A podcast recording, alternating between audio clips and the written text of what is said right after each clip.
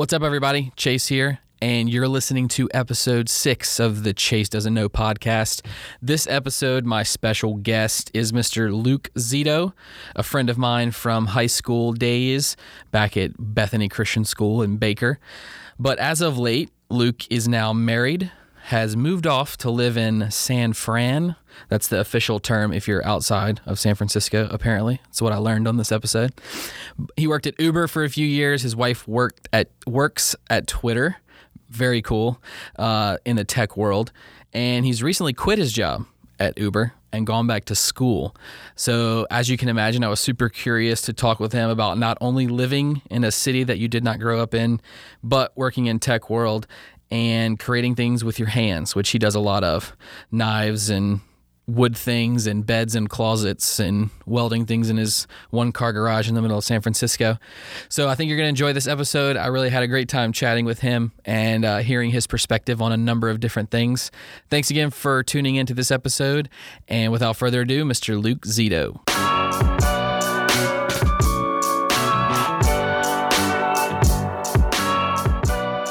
Oh, so we're live. Dude, welcome. All right, sweet. Stoked to be here. Welcome man. to the studio. the extremely legit studio. All right, so you're wearing the San Francisco hat. oh yeah, man. Is this like uh did you become a San Francisco Giants fan when you moved or have you always been? Uh, I am a San Francisco fan. Okay. Yeah, All right. and I I wish that there was there was a hat that I could wear something that because I'm. I mean, not sure the hat looks fine, but I wear it so I don't have to fix my hair. Like Okay. that's it. Like every day. And when I was working, I'm at school now, and I I went during finals week. We have to give presentations and dress up kind of nice, whatever you know. So I I didn't wear a hat, and everyone was like, "Wow, I've never seen you without a hat." Like I so all semester I wore a hat, but I wish there was something that I could do that just represented San Francisco. But I mean, I think that does. yeah, without the baseball Yeah, yeah. But it's fine. I, People wear like the LA Dodgers hats. Like Yeah. every and New York Yankees. I think it it carries for the Giants. yeah, I used to have a Yankees hat. and I thought it looked cool too. But then I would get yelled at all the time in San Francisco for wearing the Yankees hat. So Yeah. I got rid of that. But yeah, I I wear a hat pretty much every So how many games have you been to? Um, probably like ten or so, maybe in the last five years. Going to games is awesome. The stadium. I've been to one. It's Dude. You've at uh, at Giant Stadium. The one weekend that we were coming to hang out with y'all and y'all were in Oh, Baton yeah. Rouge- yeah. We went to a baseball game that weekend and it, we got the upper deck tickets so you could see out into the bay and Yes, stuff. It dude. was awesome. Yeah, man, it's great. The view is amazing. They have like legit Chinese food, like all these different cuisine, vegan food, of course. You know, like all this stuff, which is super super cool. Um, cool. But yeah, it's fun. Going to the games is is a ton of fun. Um, I appreciate baseball. Just don't. I've tried to follow it. You know, growing up here, football is so huge. Like, dude, Right. there were so many times I would be at parties or something and all the guys are hanging out and I'm like, I can't contribute at all to this conversation. and so I've like tried a bunch of times to like get into football. Yeah. Um, and I just never could. And baseball, I think I enjoy more, but they play so many games. I just can't keep up with it. You know? 162. That's insane. I didn't know that many. year. Yeah, 162 a year. That's what one of my dreams is to actually one of me and my dad's dreams is to in one season see a baseball game in every stadium. So like see the home team play in their stadium once in a season. Uh, maybe we'll do that at some point. Hopefully, I don't know. It take it will take a lot of money and time to do that. Yeah. So I need those two things before we can. But Yeah, dude. That's another thing that's pretty cool is like day of games. You can get even at Giant Stadium, you can get tickets for like ten bucks. You know, mm. like they're not going to be the best seats, obviously, but I feel like if you do it right, but you wouldn't be able to plan a, a cross country like around the country trip doing it that way. You know, Yeah. I don't know. You may be able maybe to though. Like, maybe there's 30. Well, now now I'm gonna blank. I think there's 32, 30 or 32 teams. So that'd be like you could do it technically, I guess, in a month if you plan it perfectly and drive a lot. that would be really That would be intense. That would be an- a very be intense month. Yeah. You'd need like a month off after that to just rest before sure. you go back to work or whatever. For you sure. know? Football would be much more attainable, I think. Oh, yeah, Actually, no, it wouldn't be because there's 30 teams and they play only 18 games a year. So that would be impossible, I think. Of course, they play Thursday through Monday. I don't know. Oh yeah, yeah, yeah. maybe you could yeah. do it. Maybe that's something to look at. Someone out there will Google it and figure it out. Yeah, dude, you got to math that up later. Message me on Instagram if you know the answer. By the way, what's your Instagram handle? Luke Zito at Luke Zito. Easy peasy. Yeah. Spelled Z I T O. That's right. Yep. So, um, you live in San Francisco, but you're from Baton Rouge. I, I do like an intro thing. cool, man. Uh, Cool. You may or may not have heard. Uh, I've heard. So, like, people will know Luke Zito. But so you live in San Francisco. So I want to talk a lot about San Francisco. All right. And first question is, why did you move there? Uh, so my wife interned there in 2011, and I had only heard of San Francisco, like the word, but I knew nothing about it. And she interned there, and I, I probably that summer it Interned was, with who? Um, a company called ModCloth. It's a an apparel company. Walmart bought them recently, which is like very strange brand thing. Like it's very different than what they were whenever she was working there. But um, she majored in apparel buying. Um, so she interned there for the summer, um, and I probably spent two or three weeks there. Oh, you know, I went helped her move, and then helped her like pack up and move back here. Um, and we just both could not believe how amazing it was. Like first day in San Francisco, it was a June or July or something here. Record high day in Louisiana. Um, land in San Francisco, and I had to go straight and buy a hoodie because it was chilly, and I was like, "Wow, dude!" After that, I was like, "I will live here one day. I will live here one day." And then it just uh, so many other things from public transportation to she yeah, she was vegan at the time, and so that was another huge thing for her. You know, this was almost ten years ago now, so I, I think it seems like there are some more options in places here um, in Baton Rouge with that kind of stuff, but there was like nothing. Like people were like, "What are you talking about?" Yeah, Whenever we would ask for vegan? vegan options on the re- you know on a menu or whatever, um, so that and just kind of how open minded and progressive everyone was, just as a whole, we fell in love with it. So she did that between her junior and senior year of college. We came back, and man, since then, or like from that moment on, I was like, I just, I was like hurting to move there. Like I would like see a city of the Golden Gate and or a picture of the Golden Gate and just get sad. Like, God, man, I want to go there so bad. and she, we're both super close with our families, and our entire families both live in Baton Rouge or Central, really. But um, she was, she liked it, but was more, I think, concerned about leaving her family, whatever. And um, then after a couple years or something like that, she had another job after she graduated. She got an offer, and I was like, absolutely take it, you know. So, so we did the long distance thing for like a little over a year. Oh, so she moved first. Wh- Yeah. What year was this? this was 2013. Like, okay. And So she gra- she graduated from LSU. Mhm. Okay. Yeah. In 2013, got a job. She went, and then did you you went to LSU too, right? Yeah, I Okay. went to LSU. I did like uh, my first year at BRCC. Okay. This is when I thought I wanted to go to medical school. Um, so I I, was, I was there for like the first medical class of Oh, yeah? college, and I was Uh-huh. like, nope, not going to medical school. dude, I wish I would have made that decision that quick uh, as you did. But yeah, man, I really, uh, you know, was wanting to do that, so I did. I don't even know when I changed my major, but anyway, this is when I was wanting to do all that. But Yeah. yeah, um, yeah I ended up graduating at LSU. the same and- year. No, I so she's a year older than me. Okay. and she finished in four years. My undergrad took me five and a half years Okay. to, not to terrible do. Uh, not terrible, but compared to some people. yeah, yeah, yeah. You're absolutely right. um, but um, I ended up finishing in human resources. Gotcha. Very random, but um, but yeah. Then when I graduated, I was working at Apple retail at the time at the Genius Bar, and so it was super easy to go out there. I, I went and visited. Had an easy like test day, and then they just like let me transfer out there, which was super awesome. Um, and then I went out there, worked for Apple for a bit. Okay. Then I went to Uber. So okay, so y'all, when did y'all get married? Uh, October 2014. 14. Okay, Mm-hmm. so you moved out there before y'all got married. No, I mo- I went like would visit her, you know, a few times that year that we were apart, and then I, um, yeah, that's when I did like my testing and just on one of the visits. But I didn't move out there until until uh, after after our honeymoon. Okay, cool. And she were and she was working at Twitter then. So no, so she actually, like maybe a month or so before our wedding, got laid off from ModCloth. They did like a, they had so many, and that was, I told you their their brand is really different. Like Yeah. change, like they went through so like several huge layoffs, but this one, Startup life, I guess. yeah, man, definitely. This one they laid off like forty percent of the people. They actually Wow. moved her department to L.A. and they were like. if you want to keep your job, you can, but we're not going to have pay for you to move or anything like that. So she was like, I'll take severance, and um, and so she came back. It it ended up just like most things, working out just fine. You know, it, it enabled her to come back and prep for the wedding for longer than she expected, and it was less time for long distance for us. And Okay. Oh, so Um, she moved back here for up leading. yeah, Okay. mhm. Gotcha. Gotcha. Yeah, she kept the apartment and everything, but ended up coming back. I think she was planning on taking uh, maybe like three weeks off or something like that. Um, but she ended up maybe coming back like a month before the wedding or something. Nice. Um, and then that was so let's see, we got married in October. She probably got laid off like July or August or something like that. And then she didn't start at Twitter till January.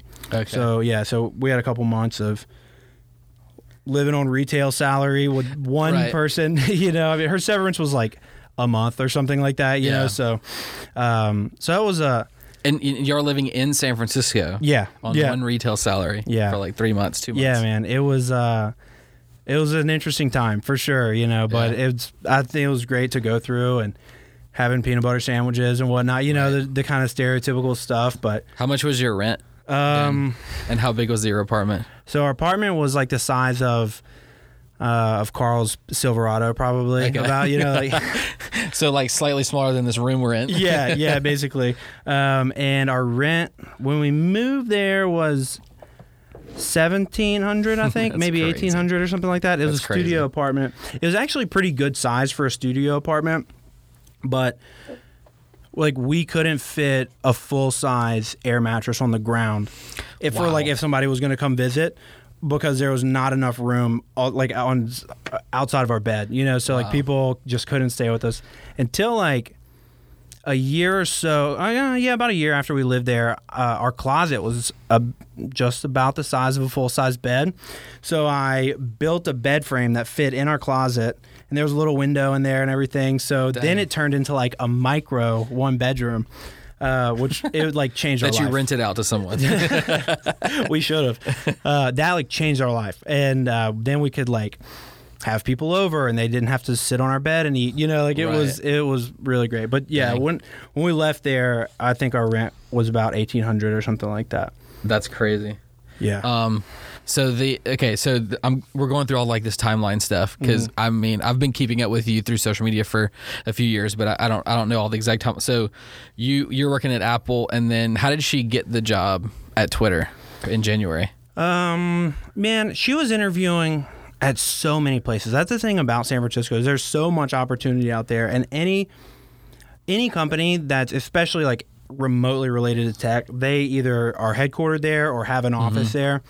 But there's also so many brilliant people looking for jobs out there. So you know, I went out there and I, dude, even at Apple, the same exact job that I was doing here, when I got there, it was like five times harder, and uh, Really? the customers were way more intense, and they were, Right. hey, I need to fix my laptop right now because I just got three million dollars for funded for my startup, and I'm freaking out, you know, like, Yeah. and so it's just a whole totally different scene.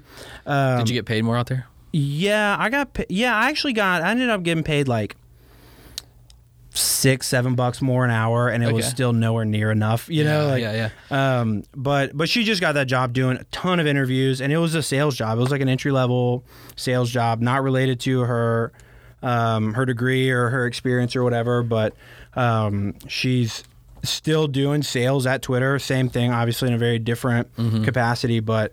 Um, she's great at presenting and speaking and stuff, and that was a big part of the of the interview that I remember. She just crushed it and was super impressed them or whatever. And Nice. ended up getting that job and it like a lot of jobs out there also you start out as a contractor so i think companies are a little bit more it's okay if you don't have the perfect experience because you know like if it doesn't work out we can easily get rid of you or Right. whatever you know so she did that she was a contractor for like three weeks or something they were like yeah get, get make her full time. yeah yeah and so and then she just moved up a ton and, Cool. and stuff since then but So when did you start at Uber? um I- And how did you get the job at Uber? Yeah, so I started there um, in 2015, about like right under a year after we moved out there. Okay. Um, it was in it was a recruiting coordinator position, so super entry level recruiting position. Um, just Recruiting scheduling. like Yeah, Other- like um, drivers or- no, so um, engineers basically. At, Oh, at okay. first, when For I started, employees. yeah, Got yeah, it. for employees at HQ, um, I was supporting the recruiters that were that were hiring engineers and data scientists and all that stuff. And I was terrible at that job, dude. It was so it's like a coordinator position. It's all just scheduling. I was like 45 minutes late for the interview. Wow. Yeah, man. I was Nice. I, I had a buddy. I had a buddy from Apple in Louisiana. He was visiting there. He was there for work, and I just misread the email. And I saw the end time of the interview and thought that was the beginning time. I, it was like two o'clock in the afternoon. I'm having a beer at a bar with my buddy. Wow. I didn't have a car at the time, and they uh, they called me a person named Jasmine who ended up we ended up being like best friends there. We were like changed teams together kind of a bunch of times. She calls me and is like, uh, "Hey, you uh, still coming to the interview?" I was like, I got it sassy with her. I was like, uh, "It starts at I don't know three forty-five or whatever." She's like, "Nope, that's when it ends." Uh, I was like, "Oh man, should I even still come?" You know, she's like, "Yeah, it's it's fine." And she was great and like super chill. And I told my buddy, I was like, "You got to drive me to the interview." So he drove me home. I showered real quick, and then he drove me to the interview Dang. and uh, I just got super lucky hitting it off with like everybody that was there. I ended up being like great friends with after. You know, it's just like vibing with the people really well, and yeah, they still hired me for a scheduling position, even though I was late. Uh, for, for they couldn't freaking read a schedule your own life. Yeah, dude. That's Um, hilarious. and it was like I said, I was terrible at that job. It was a really I, I did that job for a little over a year, um, and it was it was a super hard year. Um, just sucking at your job all day every day. I was working maybe seventy five hours a week Wow. just to. And like every time I would have a meeting with my manager, I was like, I'm probably gonna be fired today. Like it, like just to keep up, you know Yeah. and and then I ended up I didn't think I wanted to be a recruiter. It like turned me off from recruiting kind of cuz a, lot of the people, a lot of the recruiters were terrible to deal with and whatever. And then I just my manager had a position open and like sh they were like, "Do you want to do this?" I was like, "Yeah, sure. I hate the job, man. I, I I'll chat with her." And she she and I also super hit it off and I loved that job for that's what I did for the last 3 years that I was there Okay. and I loved it for the first like two years or so, and then stopped loving it, and um, and that's what led me to quitting and going back to school. But So, uh, so what's it like? So I'm super interested in the, you know, we live in Baton Rouge and San Francisco is like this, almost like this fantasy land out there. By the way, feel free to like cut, stop. I'm Nick. You're talking primarily in this episode, but we do have our Cokes, Coca Colas here that we need to partake in. So feel free to uh, let me talk or say that I need to talk so you can do that. Cool, cool. Thank Uh, anyways, but so like we live in Baton Rouge, San Francisco is this fantasy land. You know, it's like tech world and Yeah. whatever. And then you we have all these. Uh, whenever I think about working at somewhere like Twitter or Uber, it's just like foreign, completely Mm. Yeah. foreign. So what's the walk me through as much as you remember the first day you walked in at Uber, like hired on. You're Yeah. walking in, you don't know what it's going to look like. What Mm-hmm. happens whenever you get there? So Uber has, I mean, even now they're building a a big office that's gonna like share location with the Oracle Arena or like the the Warrior Stadium, basically. Um, but right now they're just spread all over the city. There are so many employees; It grew so fast. So the office I was working in was not the cool HQ. It was like hmm. a nice place, but it wasn't anything super special. But Okay. I walked in. I was a little bit early. My first manager. Hey, that's an improvement. Hey, right? I was figured I had to do something to make up for it. So my first manager was um super awkward. And she like reacted to me being early. She was very unclear about what time i should be there. And she was like uh oh you're here. And i was like you don't seem stoked about this you know? And I just walked in. It was kind of weird weird vibes at first honestly. But then they paired me with the person I was going to be training with, and um, and it, dude, it was like learning everything in that job is all Google Calendar, and so like Really? I have heard of that, but I had never like really used that before, so I was learning all of that and just like taking as many notes as I could, whatever. But the office is like pretty cool, you know. But then um, free lunch and stuff, free breakfast, and so the it's a like a cold breakfast or like toast and stuff like that. So I think I went and like made a breakfast and then just started learning and training whatever and then we had lunch which is Twitter's lunch especially back then was nuts. Like nuts. Some of the best in the city. I think Google's is probably better. Uh, Yeah. there are a lot that are better now, but like, My apologies. all right, Siri. Siri. What's up, Siri? what up, girl? She Apple does not like that you're talking good about Google. yeah. Um, they oh, but their lunch is not. So I was like, as bratty as it sounds, or the first world problem. I was like, okay, this is cool, you know. But it wasn't like it was a free lunch that tasted good. Was Yeah. like pretty healthy, But you've whatever. been you know, hearing like- about the Twitter lunches from your wife. so- yeah, but I had a ton of those, and um, they so it was you know pretty like pretty standard stuff. But then yeah, so that's that's first day is that, and just like super intense learning. I was like, man, I don't think that I'm doing the right job. Like, but I was like feeling a little overwhelmed, but also very excited. So what's the so your job? The first job that you were doing there for like a year Mm-hmm. was the recruiting and stuff. So you're recruiting, or you were helping recruit employees to the company, Mm-hmm. and then like what is the like what are you what all are you doing day to day to help do that? Scheduling. That's all I was doing. Scheduling That- like i- like interviews. interviews. yeah, on site Okay. interviews. Yeah. So, they just had like thousands of people interviewing every day or whatever. Yeah, yeah, man. Wow. Like so many, and especially at that time when I started at Uber, there were maybe like three thousand employees or so, Okay. and within that first year, we were at like eleven thousand or something like that. Wow. Maybe a year and a half. I don't remember the exact timelines, but 2015. yeah. Okay. But what I do remember for sure when I left four years later, well over twenty thousand. That's nuts. Yeah, man. So Dang. all those people got to interview, you Right, know, right. and and so So y'all, so the um the the department that Mm. you were in was every single employee that came to Uber went through that department. yeah, No matter the position, they just Yeah, pretty much. Okay. Um, yeah, and that is like we that whole thing was broken up. There's like tech, and I was in the tech group. But whenever I started being a recruiter, a full cycle recruiter, I did that in operation. So then I was hiring um, customer support people basically. Okay. And then so you were like sup- conducting interviews and stuff. yeah, mhm. Nice, Yeah, okay. but in the first job I wasn't. The Right, first job I was barely talk to people. It was just so not me, man. You know, like right. just barely talking to people and just being super proficient and organized. And I mean, I told y'all before we got started, like I have no concept of time, and uh, that includes schedules and planning and Yeah. stuff. Like I just like to do stuff when it happens and whatever. You know, like just not the right job. Well, you were 20 minutes late to this interview. No, I'm Hey, just there we go. I'm just like, you were early. Uh, for the record. Um, Nice. So you had okay. So I just can't imagine like how do you how is one job just scheduling interviews? That's crazy to me. It's That's like crazy, of, man. And That's a there are-.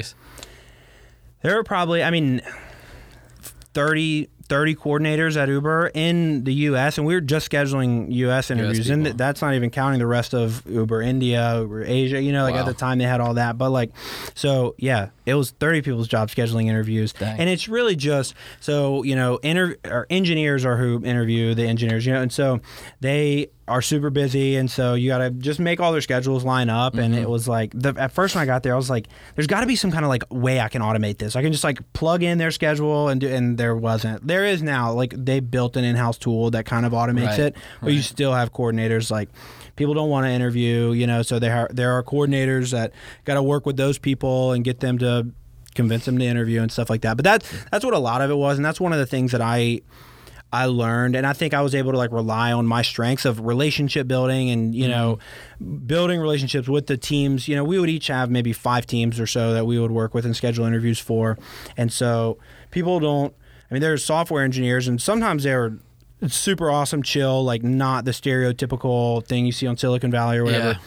But a lot of them are that, you know, a lot of them Really? don't like talking to people. They don't like interviewing people. They have this job that's super stressful and they don't get like bonus credits or anything for interviewing or any extra pay, or maybe it'll be brought into like their evaluation. But essentially, they're like not really incentivized to do it. Mm. So, is like I said, working, like relying on those relationships and just working with people, negotiating, like doing all this stuff to get people to do something they don't want to do, but mm. they got to do to help their team out was what I super what I enjoyed about that job. And I was well that and the team. I loved the people that I worked with, man. I mean, I there were a lot of people that came and went, but it was a group of like five or six of us that said we could I I would absolutely love to be roommates with these people and and work with them and then go home and like all cook dinner together and then like you know Right. it was just a, a saving grace, man, to have those people there at when I was working this job that I super sucked at and hated and was miserable. And that was one thing that kept me there and kept me sane, you know. Mm-hmm. So you so the first interview that you conducted or sat in on or whatever was whenever you transitioned into the next job after Yeah. Mm-hmm. a year. Okay. Yeah. What was Yeah. that? What was that like? the- That- going into an actual interview, doing that. Dude, I was more nervous than the guy I was interviewing. Right. It was a customer service position. Okay. So he's it's maybe his first job or second job or something like that. You know, a younger guy. And I'm like, it, it was a phone interview, Oh, okay. and I'm like, voice is shaking. Like, I'm like, wanted to tell him. Was like, it one on one? You just yeah, just me and him. Okay. Yeah, yeah. And he, so we used to ask people if it's okay if we do a background check, Mm-hmm. uh, if they were to get the position, whatever. And then he got super. He like he was already very nervous, and this is like towards the end of the interview, and. He got real nervous and was like, "Uh, yeah, yeah, man, that's fine, but I did uh, get a DUI recently." I was Dang. like, "That doesn't apply to this job, I don't think." but like, uh, thanks for telling me, I guess, buddy. But then it just got super awkward because I mean, if somebody told me that even a month later, I would be like, dude, not a big deal. Don't worry. A lot of people did say things like that. We eventually stopped asking that question, but people would say that. And it's something where once I became comfortable, then I could react to that in a way that made them not feel like an idiot, you know, like, but uh, dude, not my first time, you know, I made him, I probably made him feel bad, even worse about it, you know? and- Yeah. um, but yeah, the first time I was, we had a script, and as a team, I was. So on the team that I joined, we they used to like contract those recruiters out for because it's super high volume. You're hiring, a like Thousands of people. yeah, dude. Yeah. Yeah. man. And a mid-level recruiter might have a goal of one to three hires a month or something like that, maybe five. Our goal was ten a month as brand new recruiters, but because it was just such a lower level position, lower pay, you know, the interview process was shorter, but it was super high volume. So as a team, we we kind of built the whole process and there was one guy on my team named Eddie who I mean basically taught me how to be a recruiter him and my manager and they're both just so amazing and I learned a ton from them. But we had kind of developed like a loose script which I don't do great at following scripts anyway. I like mm-hmm. to just anytime I give a speech or something like that I'll get a rough outline but out of, if I have to follow it I'll blow it for sure I'll blow it you know um, so that was another thing I was like trying to follow the script too much and I just I just blew it that Yeah. poor guy I don't remember his name but we didn't hire him though Oh, you did not hire. him. no, no, he did bad even outside okay, of the DUI okay. thing or whatever. You know, like yeah, it just did not go. Okay, well. so the so you have a script Mm-hmm. that you that you're following, and then I I guess give me this answer as like the most senior, most experienced you were at before you left. Mm-hmm. So you have a script that you're following, and you got to get through whatever. I'm assuming you're taking. Is it recorded, or are you taking notes on his answers, or I was taking notes at the time. It wasn't recorded, um, but then I would take notes and. Good recruiters should be taking notes during all interviews. I stopped doing that after like maybe six months of it. and I just like remember the highlights and maybe like jot down a couple things or something, you Yeah, know. But yeah. um, but yeah, at the time I was taking Okay. notes. So are you? So you're grading him as you go on like, Mm-hmm. and then so if it's one on one, then you, what do you do? Like, do you put people in a pool of like these people advance and these people Mm-hmm. don't, or do you tell? Do you report directly to the manager at the end of the week? How do how do you? how Yeah, yeah. So it kind of varied depending on. There would be certain locations. So what I was doing in person customer support. So basically, the first or the people I was hiring for my first like year or so of being a full cycle recruiter were, they were. If you want to drive for Uber, there's this thing called Green Light where you they have them all over the country, all over the world, really and you go in, get an inspection, ask questions, whatever. And I was hiring the people that worked there. Okay. And so some locations would only need one person. Sometimes they were like, uh, four people just quit and we can't even open every day. So, like, depending on that, you know, if it was the super high priority ones, then if anybody was remotely good, I would just automatically send them to, I would schedule the interview, I would pull up the manager's interview and say, all right, can you go in tomorrow? This time works for them, whatever, you know. Mm. Or if it was a little bit more chill, like kind of anticipating we're going to have this need for the season coming up or whatever, Okay. then they would, you know, I would work just talk to the manager. These are five people I thought did pretty well. Do you like their resume? And just like send them there. It was all just dependent on Okay. the how crazy that. Yeah, I didn't even like. I'm just was. now realizing that when you're scheduling stuff, you're scheduling for. I mean, you could be scheduling a person in this area for a meeting with a person in this like totally different state. Mm-hmm. Yeah. and you're doing that like every. Okay, that Yeah, makes a yeah. Mm-hmm. lot more sense. But I was just thinking like thousands of people coming into Uber HQ and like interviewing and stuff like. Yeah, I mean for engineers. So when I was doing customer support, it was all over the place. Um, it, it's until like the last year or so. Then it was all at offices. Uh, but yeah, dude. Uh, at first, it was. I mean, in San Francisco, Uber probably has six, seven thousand employees or something Dang. like that in San Francisco. You know, so all those people came and interviewed at one of the three Right. offices. There are probably ten offices now in San Francisco, and then Wow. in like every other major city, there are offices too. And, Mm. in minor cities too, and stuff. You know, like uh, everywhere. They, it's insane the scale. Like, That's what's. Uh, I, Yeah. I still can't wrap my he- my head around how big the company is. dude, I can't either. And this I- is Uber, not even the biggest company out there. yeah, that's yeah. crazy. It's so nuts, man. It it really is absolutely crazy. Um, so did you? So you dealt with the same people every day? You said like a team of five or something? Is that what you said? Uh, yeah. So it would like, vary. did, did like- you get like lost in the thousands of employees, or were you kind of? Yeah, yeah, yeah. I see what you're saying now. So, uh, no, not really. It, I th- we had like an internal directory that was like my homepage. Basically, I used it all the time. Um, and yeah, I would interact with a certain group of people from.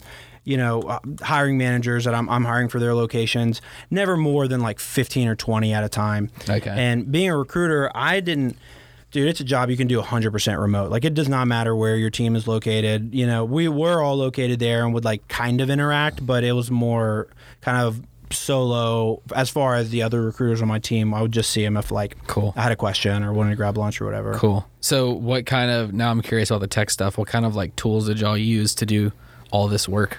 Yeah. So, Or like, did they have any cool like internal things that are like secret and? Uh, nothing really super exciting. Like the like I said, they do kind of automate the scheduling now. It's an internal tool they built. Um, I think it's called Scout, and it was it's probably like pretty impressive tech stuff, you know. But like as far as a user, it's just like, hey, I need this. and Yeah, you just click around. Yeah, yeah, Yeah. It's nothing.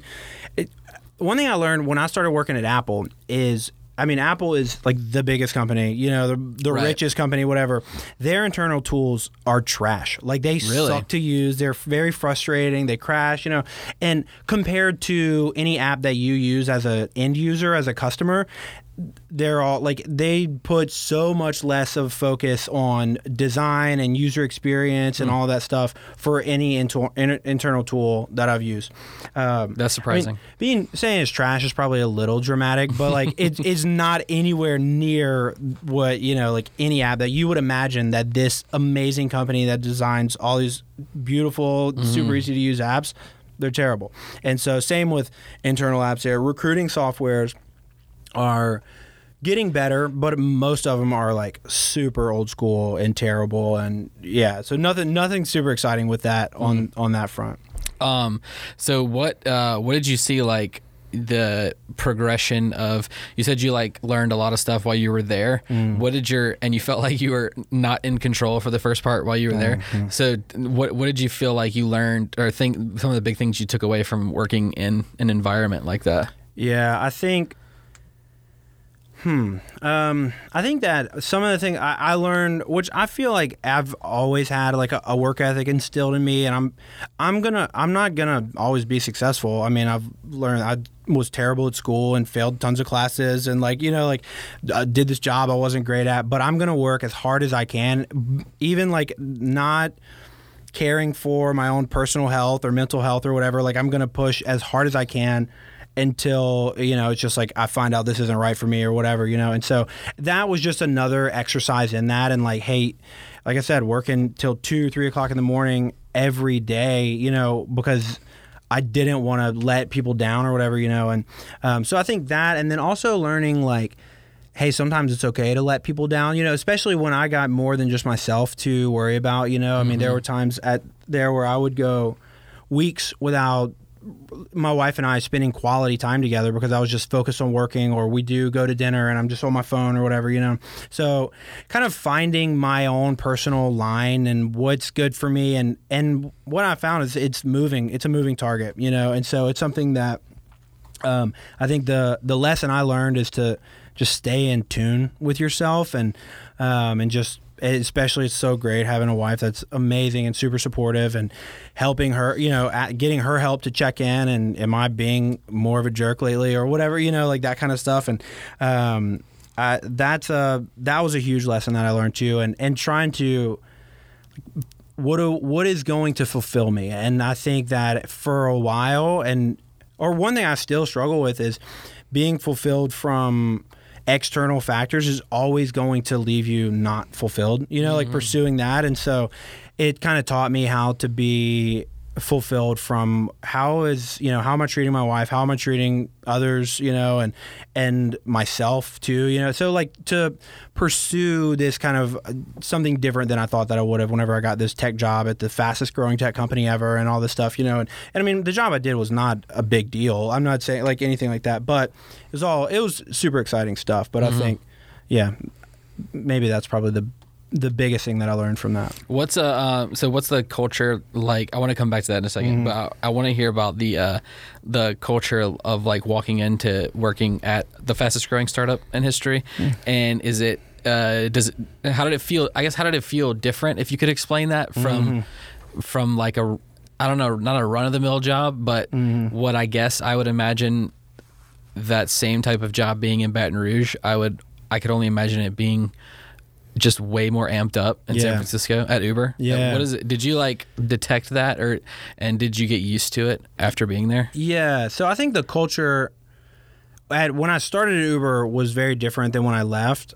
Um, but the I think like one thing is that another thing I learned from that, and I don't know if this is exactly answering your question, but it's no like no one is that big of a deal you know like that's mm one thing that i thought before like oh at the time i started the ceo was travis kalanick and he's you know done this amazing thing had this great idea whatever and then you just like see him walking in his goofy red shoes and like looking pissed off whatever you know it's like he's just a dude that's super stressed and had a good idea and was in the right place at the right time and mm. works hard you know mm-hmm. and that's kind of the last thing is what it distills down to is working hard. Like these people work hard and are, you know, are smart and stuff, but it's just that they're just someone else, you know, that. Mm-hmm maybe happened to get here way several years ago and maybe they're like a insane millionaire and but they're just working hard and they're just like somebody you know so yeah. i think it it taught me it taught me that like which is still something i'll struggle with you know if i see like at my school right now, the director of the program is a guy who designed the first Mazda Miata, and he's like a Dang. pretty big deal in design. And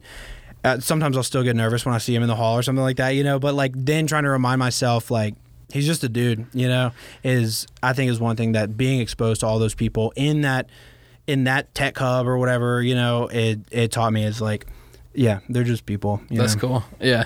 Um, okay, so from all of this craziness to quitting and going back to school, which you said that you had struggled with earlier mm. on in life. Yeah. What the heck? Yeah, dude, right? I can't tell you how many times I said that was the last te- test I've ever taken. I'll never go back to school. I'll never have to study again, you know?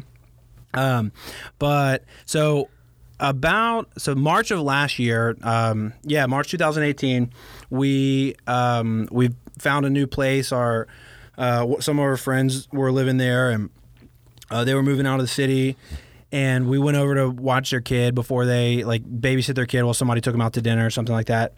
And I I just made a joke with them like, uh, "Yo, if anybody."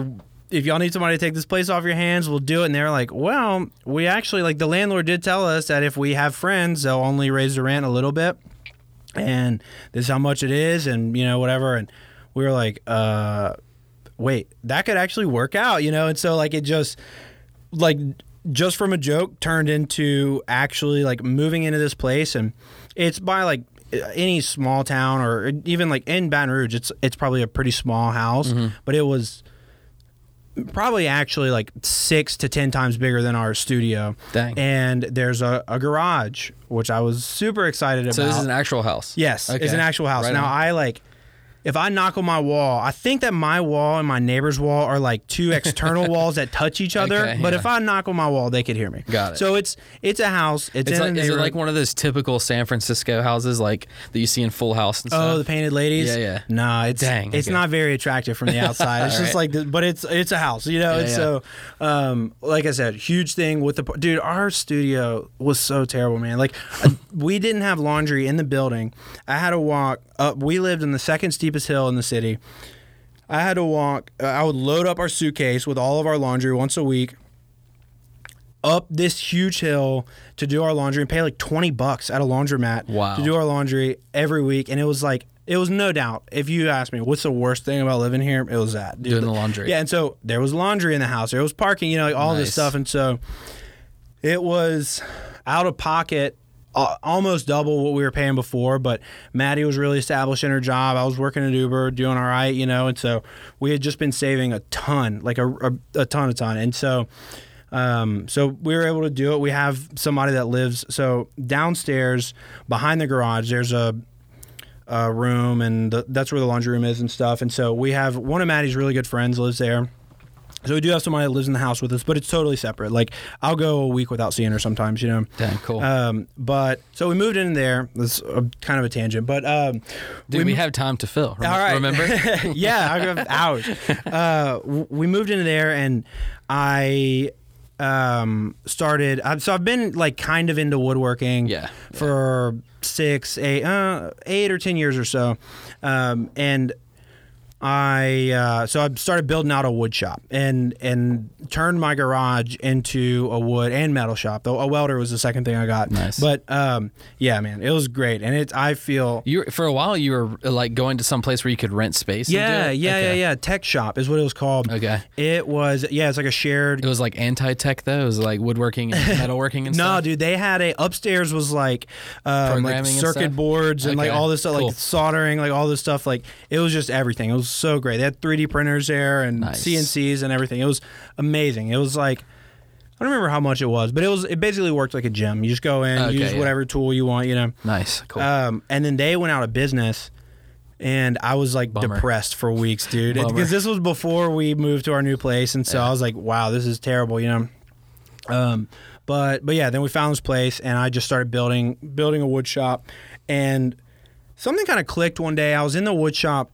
I don't even remember what it was. I was trying to figure out how to get a measurement of something, and I'm not like super mathy or anything like that, but like there was something I was trying to figure out and I'd never seen anybody do it before. Like, it wasn't super complicated, but it was something I've never come across. And so mm-hmm.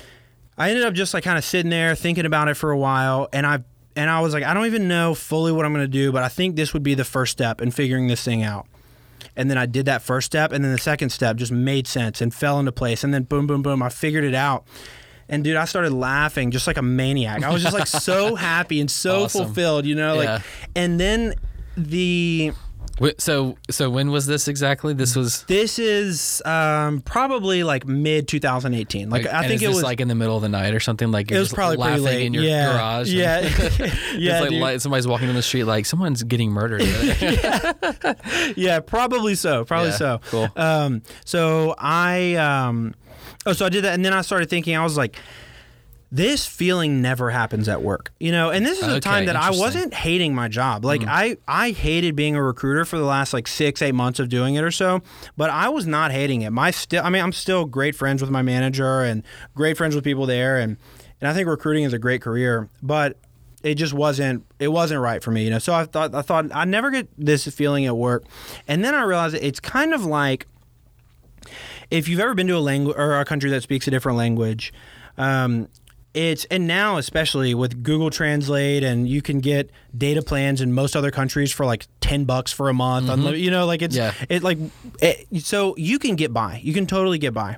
But there's something about whenever you come back or, or you just have a conversation with someone that speaks fluent English and there's just this like it's just easier, you know? Mm-hmm. And I felt that at work every day is like me being in a different country in a different language. I have the tools, I can make it. I do this job. I'm not fired, you know, like Yeah. but it's it's not when I come into the shop, that's like I'm speaking English, you know, and that I didn't stop thinking about that for a long time, mm-hmm. you know, and I think that I went through kind of ups and downs, and there were times where I would let it get in my head, and I would be at work, and I would I would believe like let that just be my absolute truth. Like I'm in this language that doesn't speak another language. It's okay if I suck at this job, you know. Like and there, were, like you know, I'll just go through seasons or whatever. But but pretty much then is whenever I was like, I got to find something else to do, you mm-hmm. know. And and I looked for a while for six, So eight months to so you- something You just different. wanted something more like hands on. Like what were, Yeah. what were you looking for? I wanted to do. I wanted to to use creativity at work, and and I think that's why I liked being a recruiter for the time that I did, because it was you can use it.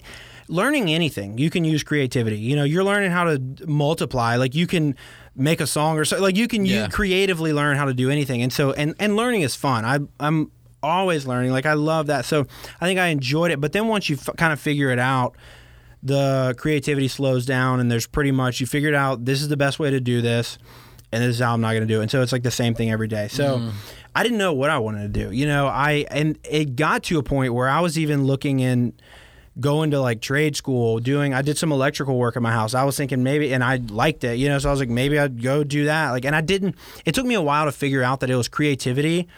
For a while I thought it was working with my hands or, you know, doing whatever, but then I a guy got me to um, asked me to refinish some cabinets for him and that is like still one of the most miserable things I've ever done. so then I was like, okay, it's not just working with my hands that I like. Yeah. It's something else too, Yeah. you know, like and then I, you know, through all of that thinking and self-exploration and figuring stuff out i was thinking i need i do working with my hands is important to me but also uh, or so so is creativity and so um, that's kind of where i landed and then i just looked at so many different things you know and like i said i was getting to a point where i i was thinking about going to do construction or something and i just couldn't swallow the pill of making like a third of what i was making you know because Right. you start out on a construction site you're making like nothing you know Right, right. and so and my manager's manager, the director of ops recruiting for US and Canada, her husband was a contractor. And he is like 50 or something like that. And he heard that I was thinking about doing that. And, um, and then the director said, why don't you come over to lunch um, at our place on Saturday? And uh, Grant wants to talk to you about it, you know, if, if you're open to it. And I was like, yeah, sure. He's awesome, you know. And he was like, he it would I mean he gave me like three hours just giving me advice talking to me Sweet. he was like basically don't do that like don't do trades you know like he's like maybe if you want to go back like yeah you like electrical work you want to go back to school and do electrical engineering or so you know and so I was just thinking about all kind of different things and um, I am just forever thankful for that. I started to make him a mallet a long time ago and st- never fin- then school started and I never finished Yeah. it. But you know, like that was also huge for me having him kind of talked some sense into me and he was, you know, like, hey, try to make it work as a recruiter. Like it's a good career, you're at a great company, you know. So that gave me a few more months of trying, but but then I found industrial design and Okay, so right, so you're saying that you didn't want to leave your job for like a construction job. Mm-hmm. So instead of doing that and taking less pay, you went back to school and, And are getting no, no pay. pay, you're paying. yeah. So what? What? So how did you get to the? How did you get through the thought process of going back to school? I remember. the, I Um, remember you posted your ID on your Instagram. Yeah. And in Mhm. the little description, you were like, "I went back and forth on this decision for Mhm. months or Yeah, whatever, yeah. and finally, Yeah. Oh, yeah, man. So I, I don't remember, honest. Oh, I have a. So, oh, all right. So I have a friend. So there's a uh, a career called product design, and I mean that's uh, what it sounds like. But product design can either mean physical products or digital products. And I, I was at a men's retreat thing with my church, and one of the guys at the church is a product designer in an app. He worked some like data analytics app or something like that. And I was talking to him, and and I mean, I knew this was his job. We've talked about his job a ton of times, but he was just like telling me about something he was going through at work. And I was like, oh, product design, that might be something that's interesting. And you get to do creativity. And what is a product designer? Like a graphic designer plus? You know, that's Yeah, kind of yeah. what I thought it was. Um, and so I just took that and I started just researching product design, you know, whatever. And they have a lot of these uh, boot camps in San Francisco, similar to coding boot camps or whatever. They have the product design boot camps, which are for digital product design. So basically, to teach you to become an app, an app developer, but not tech. You know, the Right, other side of right. it. And in that, I also a lot of the research I was doing overlapped with physical product design, um, which is industrial engineering. Not engineering, industrial um, design. Mm-hmm. And um, I have a friend that I worked with at Apple that did that. Who we worked at Apple in Louisiana, and um, I looked him up. And he had actually was living in San Francisco, Wow. doing industrial design there, you know. And so I asked him if I, you know, if I could take him to lunch or whatever, and just hear about it. And um, and there was a school that I was thinking about going to. It's the one that I'm at, um, Academy of Art University, and um, I, you know, I was doing some research on it. He had great things to say about it. I was very strategic though, and I didn't tell him that I was thinking about that school because I wanted his honest opinion, you know, and, and he said great things to say about it, even out, you know, before when I told him I wasn't thinking it. And then I called the school one day and um, I was talking to an advisor, and she was telling me what an industrial designer is, the way they think, the way they look at things. And on that phone call, I was driving home from work one day. I had to mute the phone because I was crying so hard because I felt Dang. so like this. I was like, wow, you're describing me. You're describing the way that my brain works. This is oh my gosh, this is amazing. And like pretty much from that moment, I was like, this is absolutely what I'm going to do. I still mm-hmm. did some more due diligence and research and whatever. And um, they have a, I mean, I was at a point where I was willing to go back to like a four year or more program. And um, I really didn't want to do that. I mean, I'm 28, you know, so, um, but they have a master's program where she was like, even to get in, I don't care what your grades were in your undergrad. She's like, show me what you've made, show me your portfolio Sweet. and and we'll go from there. And so it's super easy to get into, but the first semester or maybe year, fingers crossed that it's just the first semester, are like very hard um, to weed out the people that don't Right, belong or that whatever. don't you know, wanna do it, yeah. right. Mhm. So um, so yeah, that's how that's how that went. So you're one semester in now? Mm-hmm. Okay. Yep, just just finished it. Um, took three classes. It was Are you are you you're, you do not have a job right now while you're going right. to school? Yeah, Okay, gotcha. yeah. Don't have a job. gotcha. uh, which is nuts, man. It is Really? the first time that I haven't had a job since high school. Yeah. Uh, there, I went for like a few weeks when I was in my first year of school. I worked at a job where they like uh, they scheduled me extra hours during final week, and I was like, I quit, you know. and then I like found a job. Then I started working at Starbucks like two weeks later or something Yeah. like that, you know. Like, so this has been really crazy, but it's the first time I haven't had a job since high school, but it's probably the hardest I've worked since high school. Like I cannot believe how hard this program was, you know. And I think that one was expectations. I thought I mean my my first class was model making, which is like in the wood shop 80% of the time. So I was like, dude, I'm going to smoke this, you know, like, and not that I'm an amazing woodworker, but there Yeah. was somebody been doing it. Yeah, dude, Yeah. I've been doing it. The the girl sitting next to me had never used an exacto knife to make it, like to cut it, you know. So I was like, She she failed out. I hope. no, dude, she did great. You know, like, Okay, and so, and I was like, so this is gonna happen. You know, Yeah. like, so for sure, I'll be fine. You know, but um, yeah, it's just it's. It was a yeah, it was, it was a lot, but Mm. it was still even at the times where I was like, "This is so so hard." I was like, I, "I'm glad I did this." This is So right so what was harder, the first year of the Uber job or the first semester of the school? Dude, that's a great question. I think my instant answer, like my quick answer, is the school. But I think really the school was harder. yeah. Wow. But I think because it's more, it's more recent. You know, it's yeah. the pain is Right. still is The still wound is fresh. still yeah? Yeah, yeah, got it. yeah, exactly. So the okay, that's interesting because you like the industrial design. Mm-hmm. It's like a part of you, but the Uber job was the opposite of you. yeah, But the industrial design semester was harder than the Yeah. Uber job. yeah. I think they were hard for different things too. But I think I've, you know, I mean, that first year at Uber was uh, four years ago, and I have grown a ton since then and learned a ton since then. So it was cool that I was able to.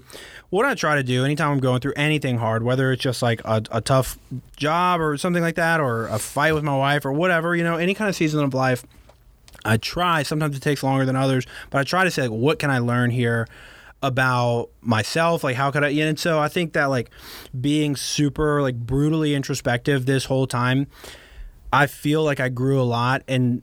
I don't even, not even necessarily in like the things I learned, which I did learn a ton about design and stuff this semester. But this semester is pretty basic, you know, Mm-hmm. this first semester, but it's just intense. It's a lot, and so yeah, I don't know. Um, the- they're probably hard for different reasons. How long's the program? Two years. Two full year, four Yeah. semesters. Mhm. Okay. Yeah. Um, okay, so uh, backtrack some. Okay. Um, in Baton Rouge, and you get married. Um, we talked about sh- kind of the first, the first um, pull over there was her internship and then your visit. Mm-hmm. What was it? Was it li- was it just the visit and like you enjoyed the city so much that you you were like I'm going to move here, or did it like how did you overcome the whole leaving your hometown, leaving your families, leaving all of your friends, not knowing anybody, and going to one of the most expensive cities in the world without Yeah. a job?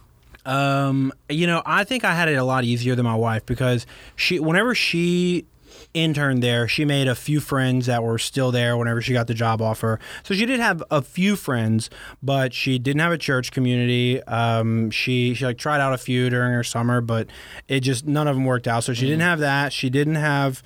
It was just a couple friends. It was like two or three friends, you know, and one of them was her boss, so they couldn't like really hang out, you know, and so. So then she went and and during the year that I was still here, she was there. She found a great church community. She made a ton of other friends, and mostly from there, some from work. Um, and she, you know, she did a lot of the really tough legwork. So whenever I got there, I didn't care. I would have, dude. I wanted to go. I was like, I'll make friends. I mean, you know, Yeah, you work with people, especially. I mean, at Apple, it was it's similar to I don't like working in a restaurant or something. Like you know, your crazy hours, you get off and go, you Go know, party just go hang out. Yeah, dude, Yeah. you don't have to be at work till two the next day or Yeah. whatever. You know, so just whether yeah, go party, go hang out, go just have a meal, whatever. Like. So you can develop some pretty great friendships pretty quickly um, there, and I, I learned that from Apple here in Baton Mm-hmm. Rouge, and then so I wasn't worried about that, but I think also I had it a little easier than she did, you know. Right. Um, but yeah, it was basically just that. I mean, there were some things that I always say, like people ask if I had culture shock whenever I went, and I always had way more culture shock coming back than there. And I mean, it is not to get too much into politics or whatever, Please but do. SF is almost as liberal as you can get. And Baton Rouge is almost as conservative as you can get. Right. And so I think it was very cool to see and I am I am I would say I'm not super into politics, but I would say I'm like in the middle. Mm-hmm. Maybe now like leaning a little bit more left on things, but like it's all like mainly like the social things, you know. Um, but I think that it, That's what, you know, mo- that's what most people who are really into politics but don't want to say what they are. By the way, They say, I'm not really into politics, but I'm in the middle. the I feel I So feel you love politics, Dude, I don't, man. I really don't. Like, I don't follow any news because it gets me. Here's the thing I, I feel about it, which I've had a lot of people be like, well, that's a very lazy and passive view on this. But Yeah.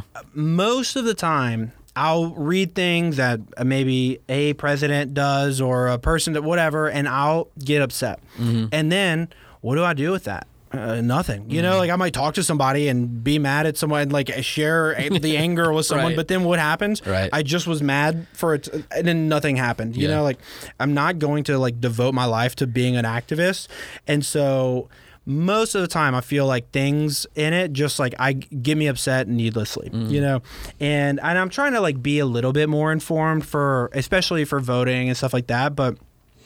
No, I truly don't know that much about it. I, I like kind of it, like intentionally stay away from it Yeah. for that reason. I've got I- I enough need to things to, be upset about. I need to move in that direction because I've noticed I like I I don't really talk about politics a lot, but I I'll listen to it every day and like Mm-hmm. listen to podcast or like mainly YouTube videos, watch YouTube videos and stuff. But um, it is something that I want to do, but I haven't yet.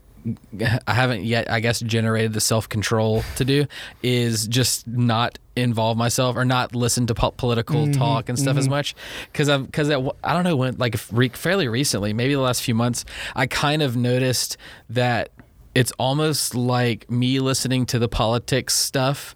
Uh, is is it kind of feels like I'm in a competition or like I'm subconsciously in a competition and I have to like listen to all the political debates. So then whenever I align with one argument, then it's like I'm winning. Yeah. You know what I mean? yeah, yeah, And it's yeah. like that is not a good thing. So I've kind of noticed that a little Mm-hmm. bit and I think that and I'm curious uh, also if doing a lot less politics and actually doing a lot less phone in my hand looking at Mm-hmm. social media stuff would kind of free up some or maybe there's some stress that i'm not really realizing i have or Mm-hmm. anxiety or whatever anyway so I, I need to go i need to take some more tips from you on how to ignore because it's addicting Yeah. Oh, dude, absolutely. I mean, my thing is there are so many other things that are so awesome out Right. there that like it's not like I'm like oh like I want to do podcast. this. Oh, shut Yeah. No, dude. Got these dope podcasts to listen to, you know, like. But I mean, that is one. Like this podcast is fun and easy to listen to. I Yep. listen to Rogan and a ton of other comedy podcasts. Kill Tony is another one that's amazing. Like all of these podcasts where.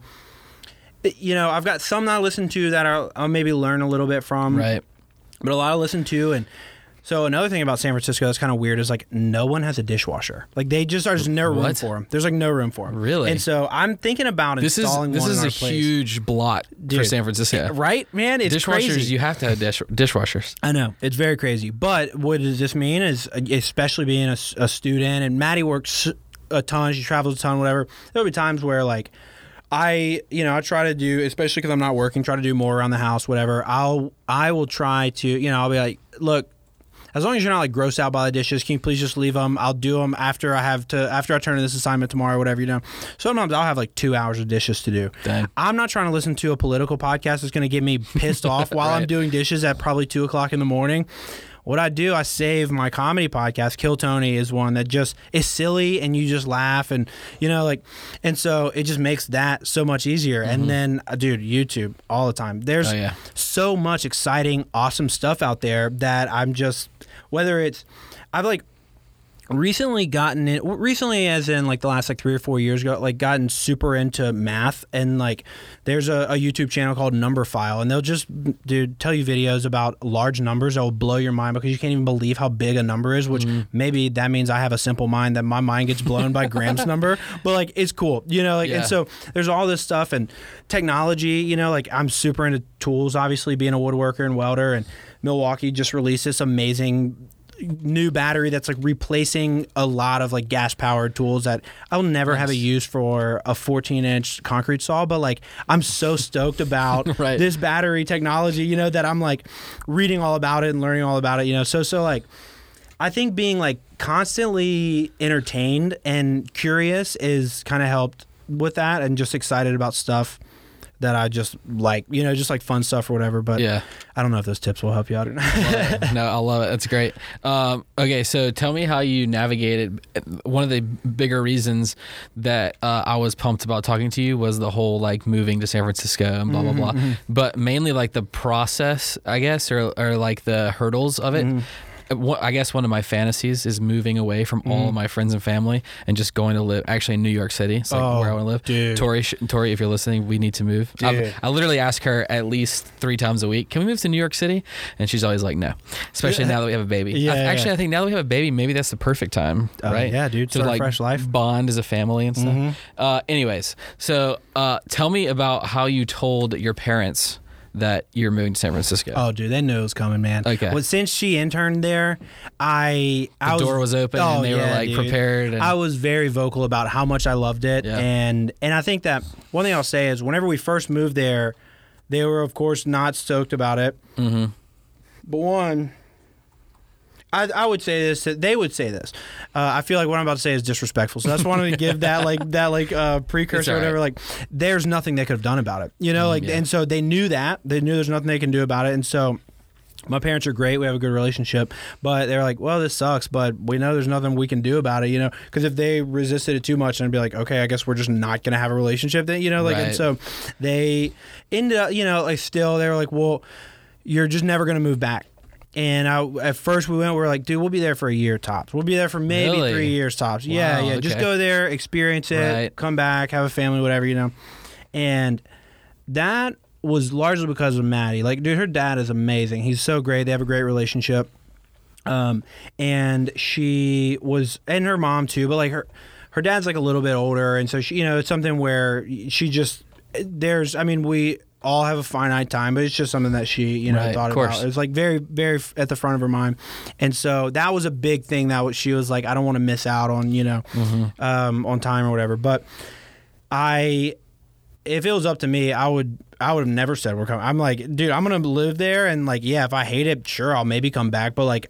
I'm not going to hate it. I'm gonna love it, you know. And and she was she was like leading the let's maybe try three years, let's try, you know, whatever. And I was like, sure, that's fine, whatever, you know. And she's gone through kind of ups and downs or whatever, but the more we're there, the more she's like, I'm down to be here, you know. And it's still we we didn't get to squeeze in it. This trip has been nuts. That time that we're you know this trip home, but um, I wanted to go to Gavin's restaurant. Yeah. and there, Shout out Maribo. dude. I want to go so bad. I'm bummed. I, I went. It's legit. Did you try the uh, Everything was incredible. the wild boar? and I'm not dish? just saying that. I believe you, dude. it was all legit. I believe you, man. I hate Brussels sprouts, but Uh-huh. his Brussels sprout dish is incredible. I love Brussels sprouts, so I'm sure I would love it. The wild boar was it was like very so it was like a pasta Mm-hmm. and the raw boar was like ground in and then of course he had all the- I don't even know what the stuff is in there. I mean it's like Mm-hmm. Yeah. like I told him whenever I interview him it's like he's working magic doing this stuff. Dude, totally. There's like a bunch of other stuff in there, Yeah. but it's uh you know there's a certain like uh feeling I guess whenever you're eating pasta, Italian Mm-hmm, pasta or whatever. This is not like that. This is like hearty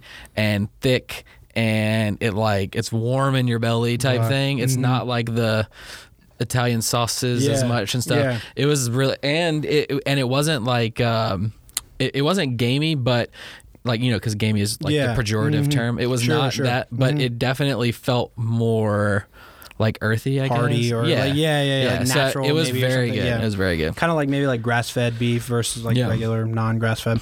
Um, yeah. So anyway, we wanted to go there, and there's a. So where is it in? It's in uh, Covington. Covington. Yeah. So Yeah. in Covington, there's. It's not Covington. It's somewhere like a suburb of Covington that she's always like thought about moving to and we were planning to take a, a day go to his restaurant and, and look just kind of look around see is this actually a place that we could see ourselves so i'm not saying that we'll never move back Have you been to Covington before? not as an adult. Like I maybe Uh, went as a kid before. Or I had not like that, you been. know, but- I had not been. Uh, has she like she's Mm-mm. okay? No. So you should definitely go. Are Okay. y'all leaving tomorrow? Yeah. Oh dang. Yeah, I know. I Dang, know. bummer. Sorry, Maddie, that I took your day. I'm sure. Oh no, dude. I mean, it. we talked about it. She's, Um, it's cool. You know, she's so- with my sister right now. but yeah, I had not been to Covington either. Mm. Uh, sidebar here for people listening. Uh, but whenever I went to interview Gavin, I was like, man, this place is like quaint and like Yeah. nice, and it's Oh, not. sweet. It's not. Doesn't feel old, and it feels like people are things are happening. And Mm. then we went back when we went back to eat during the day. It was yeah, it was like a really. co- I mean, I could see myself li- living there for sure. Nice. It's like a nicer New Orleans. Oh, what? That's cool. Yeah. yeah, yeah. There was like some a friend that she used to work with or something that had a house out there that she loved, and then they like put the house up for sale, and it wasn't time for us to move back, but she was like talking to them about Right. it like do we want to like try and buy this and then like rent it out like you know Yeah. and then it just like didn't end up working out Real But- estate investing, Dude, nice. yep, Love yep. it, Talk, love it. listen to a little bit. I wish I would have listened to a little bit of your podcast before that house went for sale. Right. But anyway, Yeah. Um, but yeah, so since then she's kind of been like, this town seems pretty cool, you know. And so I mean, I could totally like we were going to go there to see if this is actually a place we could live. So it's still a, a possibility that will come. And Yeah. I honestly do think that we will at some point. But like I said. If it wasn't for her, I would come back like once, maybe twice a year, and Right. that's it, dude. And How be many like, times do y'all come back now? I mean, I come back like once or twice a year. Okay. But like she comes, she she travels for work a ton, and Uh, so okay. she will, and she's been trying to like. It's not on the way, but like she recently had a work trip in New York, and um, she, at the end of it, instead of getting work to pay for her trip back to San Francisco, they paid for her trip here. Mm-hmm. She spent like a weekend, like three days or something like that, Mm-hmm. and then came back home. So she makes it back. She probably came back like six times this year, maybe seven times this year. Um, but yeah, I um, it's just it's so great, dude. I, like I said, I don't I don't think if it was just up to me, I wouldn't move back. So, um, are y'all planning to have kids? Yeah, we are. What about Um, when you have a kid? Dude? All right, so that's the thing. So it's kind of tough in San Francisco. Which so I went to New York for the first time this year, Nice. and if I didn't have my shop. Which we got a hookup. Like we're still paying a lot, but like, dude, we were looking. We started kind of looking for places in San Francisco, and a one bedroom apartment with no parking is like three hundred bucks more than we pay for our house. Wow. and that's after the person that we are renting the bottom out to. But essentially, we have a two bedroom house with parking, with laundry, like all that. For But like no two- dishwasher. No freaking Shameful. dishwasher. I That's know, horrible. man. I know it's terrible. um, but but so if we didn't have that hookup, I dude, I was like a. I wanted to look for jobs in New York. Like Really? I loved it so Dude, New York much, is man. amazing. It's so awesome. So we should awesome. just sit here and talk about New York for a few minutes. I'd be down with it, dude. um, but one thing is, dude, childcare is absolutely nuts in Really? San Francisco. Wow. Yeah, and there are like there people do like nanny shares and stuff. Like You can make it work. You can absolutely make it Is there work. an and- app for nanny share? Probably, Probably. dude. Yeah, probably, probably. yeah. uh, but um, but yeah, so that's one thing that I mean, we'll just have to see, you know, whenever we get there. But but I think it's something that I'm not too concerned about. You know, we will probably wait till I'm after uh, like out of school. You know, so we'll be back to two incomes and. We'll just make it, you know, we'll figure it out. And if we don't, then we'll move back. And that's the thing, man, that I always say to people that are thinking about moving or whatever is you can just move back. Like the work, you know, mm-hmm. I mean, you know, yeah, sure, we're not promised another second or another year or whatever, but like you kind of plan your life like you are, sort of, you know. And so, assuming, you know, we're young, we're in our late 20s, early 30s, like move somewhere. And if you don't, then, dude, so there are a lot of people that haven't even started their career yet and they're two years older than you or whatever, you know, like what's the worst that can happen? You just, I guess the worst that can happen is you could die, but like, you know, like that's always the worst that can Wow, happen. dude, you you're know, taking like- a harsh turn here. hey, dude, just I mean, it's the truth. You, You know, might but- die. Yeah, That's what but you also Vee might die says. here. so Gary Vee says, you know Gary Vee? Uh, Yeah, I've listened to a little bit of his So stuff. he says all the time. You might die? You're gonna. No, he says you're gonna die. oh, So you better do what you want to do. but oh yeah, that's a great point. Yeah. Yeah, absolutely. You Yeah. know, and and I love. You know, whenever I'm thinking about doing something or not, obviously there's a ton of other stuff that goes into any decision, but like.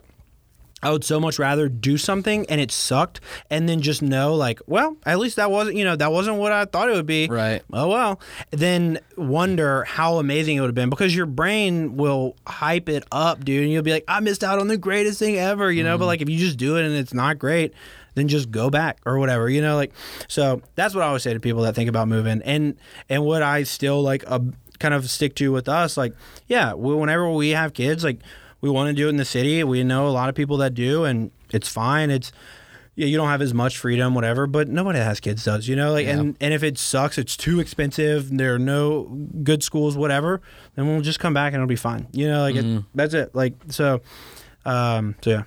Cool. Um, all right. So back to the school. So industrial design. What's um what's like your dream job? I guess after, or are you looking at a job? Are you looking at doing your own thing? I know Yeah. you spend a lot of time in the workshop and stuff like that. So Yeah, yeah, definitely. So I think that my dream job would be so you know Adam Savage from MythBusters. of course, So he is actually an industrial designer, and he used to teach at my school. dang. Yeah, man. Which like 13 years ago, like a couple of my instructors had him when they were there. Um, so like I guess something like he's doing or being a mythbuster would be like the dream Yeah. job, you know. Or Jony Ive, you know, like the guy, the Yeah. design guy at Apple, Yeah. industrial designer. He recently left Apple to start his own design firm. Did not know that. Yeah, and he's he said Apple will be my biggest client. You know, so like he's still going to be doing a lot of stuff at Apple, but he's also going to design speakers and water bottles and appliances and tools and whatever, you know. And so that would be like a dream job is working at his firm. Um, I think what I'll probably do um, is there are a ton of design firms in San Francisco um, that do all kind of different things, you know. And so uh, maybe try and find a design firm, get a job there, and then just work on a few different projects, learn what I like, what I don't like, and then maybe do my own thing. Or I, I'm not crazy about that idea unless I just found something that was right, you know. Um, but then go f- work at a company that does that, you know, that focus. There, are, some of the big focuses are automotive. I told you guys, design the Mi- Miata toys. One of my instructors is um, a toy designer. He's worked at Mattel, Hasbro, like all this stuff, you know. And uh, he's kind of been talking about internships a little bit this semester, so that could be really cool. Um, you know, tools, kitchen appliances, whatever. All these. So learning about like electronics, phones, computers, whatever, whatever stuff I like guess that. it could be like. I mean, there's like literally infinite applications. Mm, Totally. Everything has been touched by a designer. You know, um, at some point, maybe uh, one company just took that other company's idea, you know, that their designers did or whatever, you know, but like everything has been touched by an industrial designer at some point in some way, some somewhere down the road. So I think, yeah, work, you know, doing something like that, or or maybe I would love working at a design firm and changing, you know, doing working on a project for three or four months at a time, and then I'm never bored because I'm always doing something new, something Yeah. different, you know. So I might like that, but So what are you? So what are you working on the work in the in your workshop right now? right now, so when school started, I, everything pretty much stopped, um, and we came here the day after I finished the semester. Oh wow. Okay. So when I go back, everything I'm going to be working on is is optimizing my workshop for next semester. That's one thing I love, man. Just like in our uh, apartment, how I made the bed into the closet. I always said, as a woodworker, this is shameful. Like, you use like cheap plywood, you know, like ugly hinges, like all this stuff. But as a dude making stuff, this is one of my proudest things, you know, like, because Yeah. it, it solved a huge problem. It was you know, figuring out different things that no one ever taught me. I just had to figure out like how to make these gas struts work because the bed's too heavy for Maddie to lift or whatever. You know, like all this stuff was. What's a so gas strut? What's so like at like, Like a, a- the trunk in your car, like okay? or, so like lift the bed up. like, yeah, the yeah, mhm. okay, yeah. So I put a couple of those under it, so the bed would be, you know, so we could lift it, like Right. whatever. Like the first ones I tried weren't strong enough, so I had to get some other ones. And I, my brother's a civil engineer, uh, but he, you know, Philip? oh yeah, Shout out Philip. Shout out Phil. Uh, calling him all the time for physics questions and what if I place this here? You know, all that stuff was so fun. Um, so, and then I, oh, dude, all right. So the last year or so that we lived in our apartment, um, I did a. I found out that there are these things that exist that it's a washing machine and a dryer in one unit, Okay, and it'll just wash your clothes and then dry it. And sounds incredible, dude incredible. And so like there was like seven hours from the time that i knew that those existed until i bought one. And we weren't doing like great at the time. They're like a grand. I was like i don't care. Like the amount of pain that i have from washing Yeah. so so then figuring out how do i make this work i had to like build this extension for our countertop and like i love figuring out how to make like optimize space and i would sure i'd love to have a workshop the size of a warehouse and just have all the tools i want in it but i i love having a workshop that's a one car garage and figuring out how to make stuff. So that's going to be my like Cool. big thing is I've I've got a list that's like 6 months long of projects to do, you know, in the in the What's month the that? I have off. At the top is probably right now my wood storage is like under the stairs and I'm going to take it all out, make a rack on the wall and then just put like a bunch of other stuff in there and I'm going to make a new workbench. I think those are the things that I will like absolutely do. Actually, before you leave tomorrow, can you come to my house and build me some shelves for my garage? For sure, dude. For sure, man. Carl too, maybe. Yeah, uh, absolutely, bro. That's with my time management. I'm surprised I'm not actually committing to that. Like, yeah, dude, for sure. I can Of come course. build you. Yeah, I'll what time you a fly out? Like room. 10 a.m. or something. um, so what's more rewarding for you uh, doing like projects in your garage? Is it the uh, like do you feel better whenever you're doing it like grinding it out and after hours and at night and the weekends? Or are you working for when you're done like stepping back and looking at the product? I think the I think when it's I like I like the figuring it out stuff, you know, because that's one thing I kind of learned. There there are like several projects in my in my year or last year or so at Uber when I was in the shop and working on things where I would be working on something, I would lose interest on it and make some kind of excuse why it's a good idea to start a different project, even though this one's mm. only halfway done. And then after like after doing that several times, I kind of tried to be introspective like what's going it wasn't like a serious problem but it was like i should finish things you know and why am i not and i learned that i like figuring things out designing them figuring out how it's going to work and then i would like if somebody could come in and do like the finishing Got the it. you know like Right. all the fine details and stuff so so yeah i definitely enjoy the designing and figuring out like the first like 70% maybe of the building Mm, okay. process so so Mm-hmm. you are you like a compulsive non-finisher on jobs because i've seen you like Yeah. have some stuff like you finished your knife Mm-hmm. I mean, yes, so, dude. like- finally, it took me like two years, but I, I did. Yeah, uh, I wouldn't say it's compulsive, but I think that's just because You just like really like the designing of it. Mm-hmm. Yeah, Rather it- than mhm. so it was probably really good advice from old boy to not go into construction. Yeah, But go yeah. into the yeah. yeah, exactly. And I would say it's it's probably only not compulsive because I've only had a workshop for like two years, Mm, you know, and so or no, like a year, yeah, a year and a half or so. So like I haven't had enough time to make it a serious problem, you know. and now I'm doing this other thing where like I can't finish anything, I can't start anything really, you know, like so. um Yeah, it would be though. Right. Um okay, so what's the what's your like favorite place to learn stuff? Is it YouTube. Okay, for right on. sure, dude. Right on, It is. I I mean, dude. All right. So what was the? why I haven't you started a YouTube channel? Or have Why you? I haven't No, I missed think it. I, I I mean I have a YouTube channel, but it's like me and. Uh, my freshman year of college, like doing a math video for Bailey, my sister, you know, like it's like it's just like a few things like that. But um, I haven't because, and I got into like f- photography a little bit, video work a little bit, but I Your drone videos from around the world are legit. dude it's so, just all I, ever wanted to do with that stuff thank you all i ever wanted to do with that stuff is like i would there was nothing i think the first time i had this experience was in high school when miss desalvo took us to costa rica that was the first time i'd ever been out of the country and for sure the most beautiful place i'd ever seen and i took like a digital camera this was before phones were really Right. uh, yeah, because the iPhone, yeah, it was like maybe the first iPhone was out or something like that. But Yeah. like phones, cameras were trash, and so, uh, so I took this like digital camera. that was like okay, and I took all these pictures, and I came back and was like, this is not a cool picture at all. Like this doesn't look anywhere close to the feeling that I felt when I was seeing this. Yeah. So since then, I've always just wanted to. All I want is to, even like partially show like in an accurate way what I saw when I was at this insanely beautiful place. Mm. So that was my goal with that. And dude, drones, uh, let's make it so easy, bro. Yeah, you know, like they make it so easy.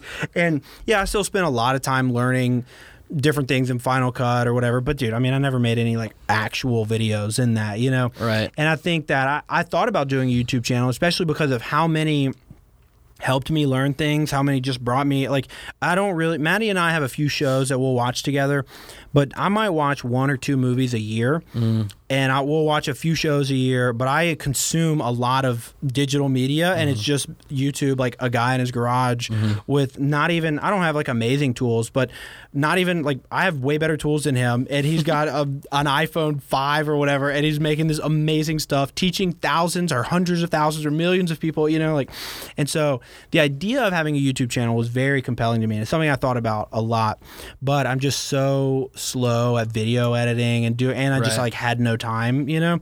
It just never worked out. Now, You could farm that out. If yeah. You want. Oh, dude. If somebody came to me and was like, "Hey, I'm I'm great at video editing. Carl is wide eyed. How dare you farm out your editing? I'm great at video. I want to make a YouTube channel, and I like you. Will you do it?" I'd be like, "Yeah, sure, maybe." You know, but like, it's just that. It's uh, Yeah. that that side of things. I, I never did it, uh, okay, so what's the best place you've traveled to? dude. I don't know. That's a Most great question. incredible So, location. Um. So Why don't you to- list them? Okay. There's a few for sure. Uh, yeah, sure. So the first time I ever went out of the country was Costa, Costa Rica, Rica, yep. in high school. Um, that was amazing. It was so beautiful, man. Like we growing up, family vacations to Gatlinburg, Tennessee, and Destin, Florida. Same, that was dude, it. Dude. That was the extent of my traveling Yep. until that point. Um, and Costa Rica is we went like up into the mountains of Costa Rica, which I had like. I mean, Gatlinburg has amazing mountains and is beautiful, but it was like nothing I'd ever seen. Um, so there, I went to Mexico a few times. I never went to anywhere really awesome in Mexico. I was always on mission trips. So um, then on our honeymoon, we went to Ireland. Wow. And that was def- uh, incredible, one day, dude. one day. Highly recommend. I nice. there are so many places to see. I don't love the idea of going back to the same place twice, Mm-hmm. but we're probably going to go back to Ireland, maybe on our 10 year anniversary or something like that. Like it's, I dude, I would move to Ireland, man. Like it's incredible, and the fact Watch they it. speak English. like, Careful. they- you might actually do it. dude. I might, yeah, man. Uh, but the fact they speak English too Yeah. makes it so easy, you know. Um, and so Ireland there, uh, the next vacation that we went to, I think next place we went was, um, Italy. I think that was the next like awesome vacation that we went on, and Nice. that was incredible too, dude. Like everything. Dude, how are you gonna pick? How are you gonna pick your favorite? Oh, dude, I can't, man. I can't. Uh, but that, like, what you're describing about Gavin's restaurant is like, and like how it's just like something different Yeah. to it. You know, it's- every bite of food you take in Italy is that, dude. It's like, how is this plain piece of bread so good and so much flavor? You know, like, Yeah. it's just a different experience, man. What y'all went to Rome or? Yeah, we went to Rome. We did, dude. All right, so for both of those places, what we did is we Maddie's amazing at planning and like l- researching. we need to go over the tips for oh, sure. dude. Anywhere, Please. any of the places we've been, she's probably got like a spreadsheet or a doc or both or any, you know, all kind Nice. of stuff I can share with you. um, but we'll do, get there, rent a car. And then just kind of do our own tour Mm-hmm. around. You do it on your own time. You know, we we basically just schedule our hotels and then just go around. Now, Last year we went to Vietnam and we did not do that because it's nuts. The traffic is so nuts. So we did like you know like There's no do- traffic laws. Oh, dude, it. I believe it. Uh, it's it is so crazy. I don't know if that's actually true. You're just No, saying that. I, I think I'm just from seeing videos the way they yeah, drive. dude, Yeah. it is. Cr- it's so crazy. But that was the one that we like did tours and stuff. But um, they're all different. I would say probably Ireland. If I had to pick one, it would probably be Ireland. I think one because it was we were just married. It was so new and exciting. It was my first time like overseas. You know, I mean, I'd been to Costa Rica. Oh, we went to uh, Ecuador between. I, th- I think that was like the second year that we were married. And that was pretty cool. I didn't love it, uh, but it was great. It, it was awesome. It was really cool seeing, yeah, yeah uh, that culture and stuff. But uh, probably Ireland is uh, is a place that was my favorite. There were s- some places in in Vietnam that were there's like been at least one place in in any of them. And in Ireland I could live like anywhere that we went.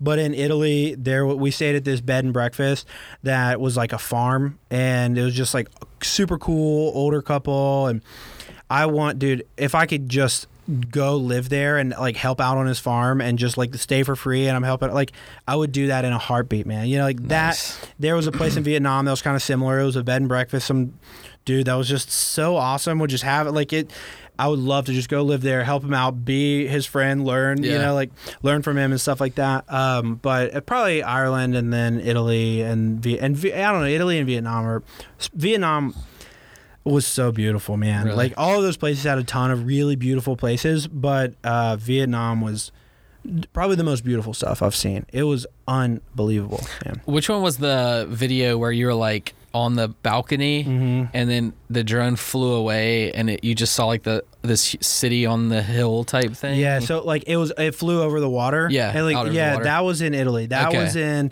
Um, that one, whenever I pulled that up on Instagram and saw that, I was like, "That's legit." yeah, dude, that was that place was breathtaking. That was on uh, the Amalfi Coast. Okay. Uh, so like the next day, I drove. We were driving back up, and I like pulled over near Mount Vesuvius and drew my, flew my drone around there. Like it was Dang. such a cool experience, dude. The videos around Vesuvius were terrible. Like it, it was like just too. It was like kind of dark and Yeah. like it just. But it was still a very cool experience. Sweet. Yeah. Um, so give me some native knowledge of San Francisco, some local knowledge. Uh, first one probably is the biggest way to say you're tourist is calling it San Fran. Like it's it's San okay, Francisco. no one there calls it San Fran. No one there calls it San. Fran. Okay. Maybe SF. Some people call it SF, SF, if okay. you want to shorten it, but uh, that's San one. Fran. Um, right.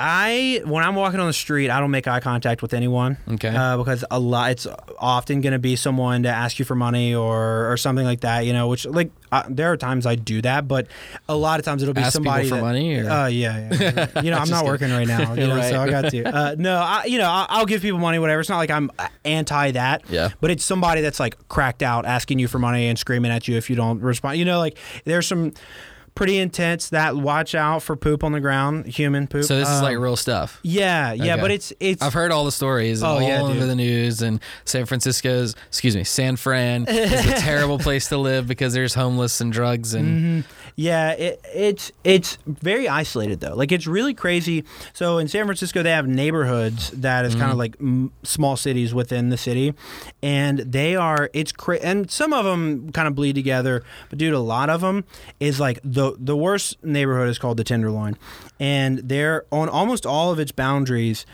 you like cross the street like you're on the street there are people sleeping on the street tents people doing drugs right there like i Dang. can't tell you how many people i've seen for real just shooting up needle in their arm like Dang. whatever you cross the street and it's like fine nice area of town like no one is right there like Wow. it is crazy how divided it stays and like i said sometimes it kind of bleeds over but Mm-hmm.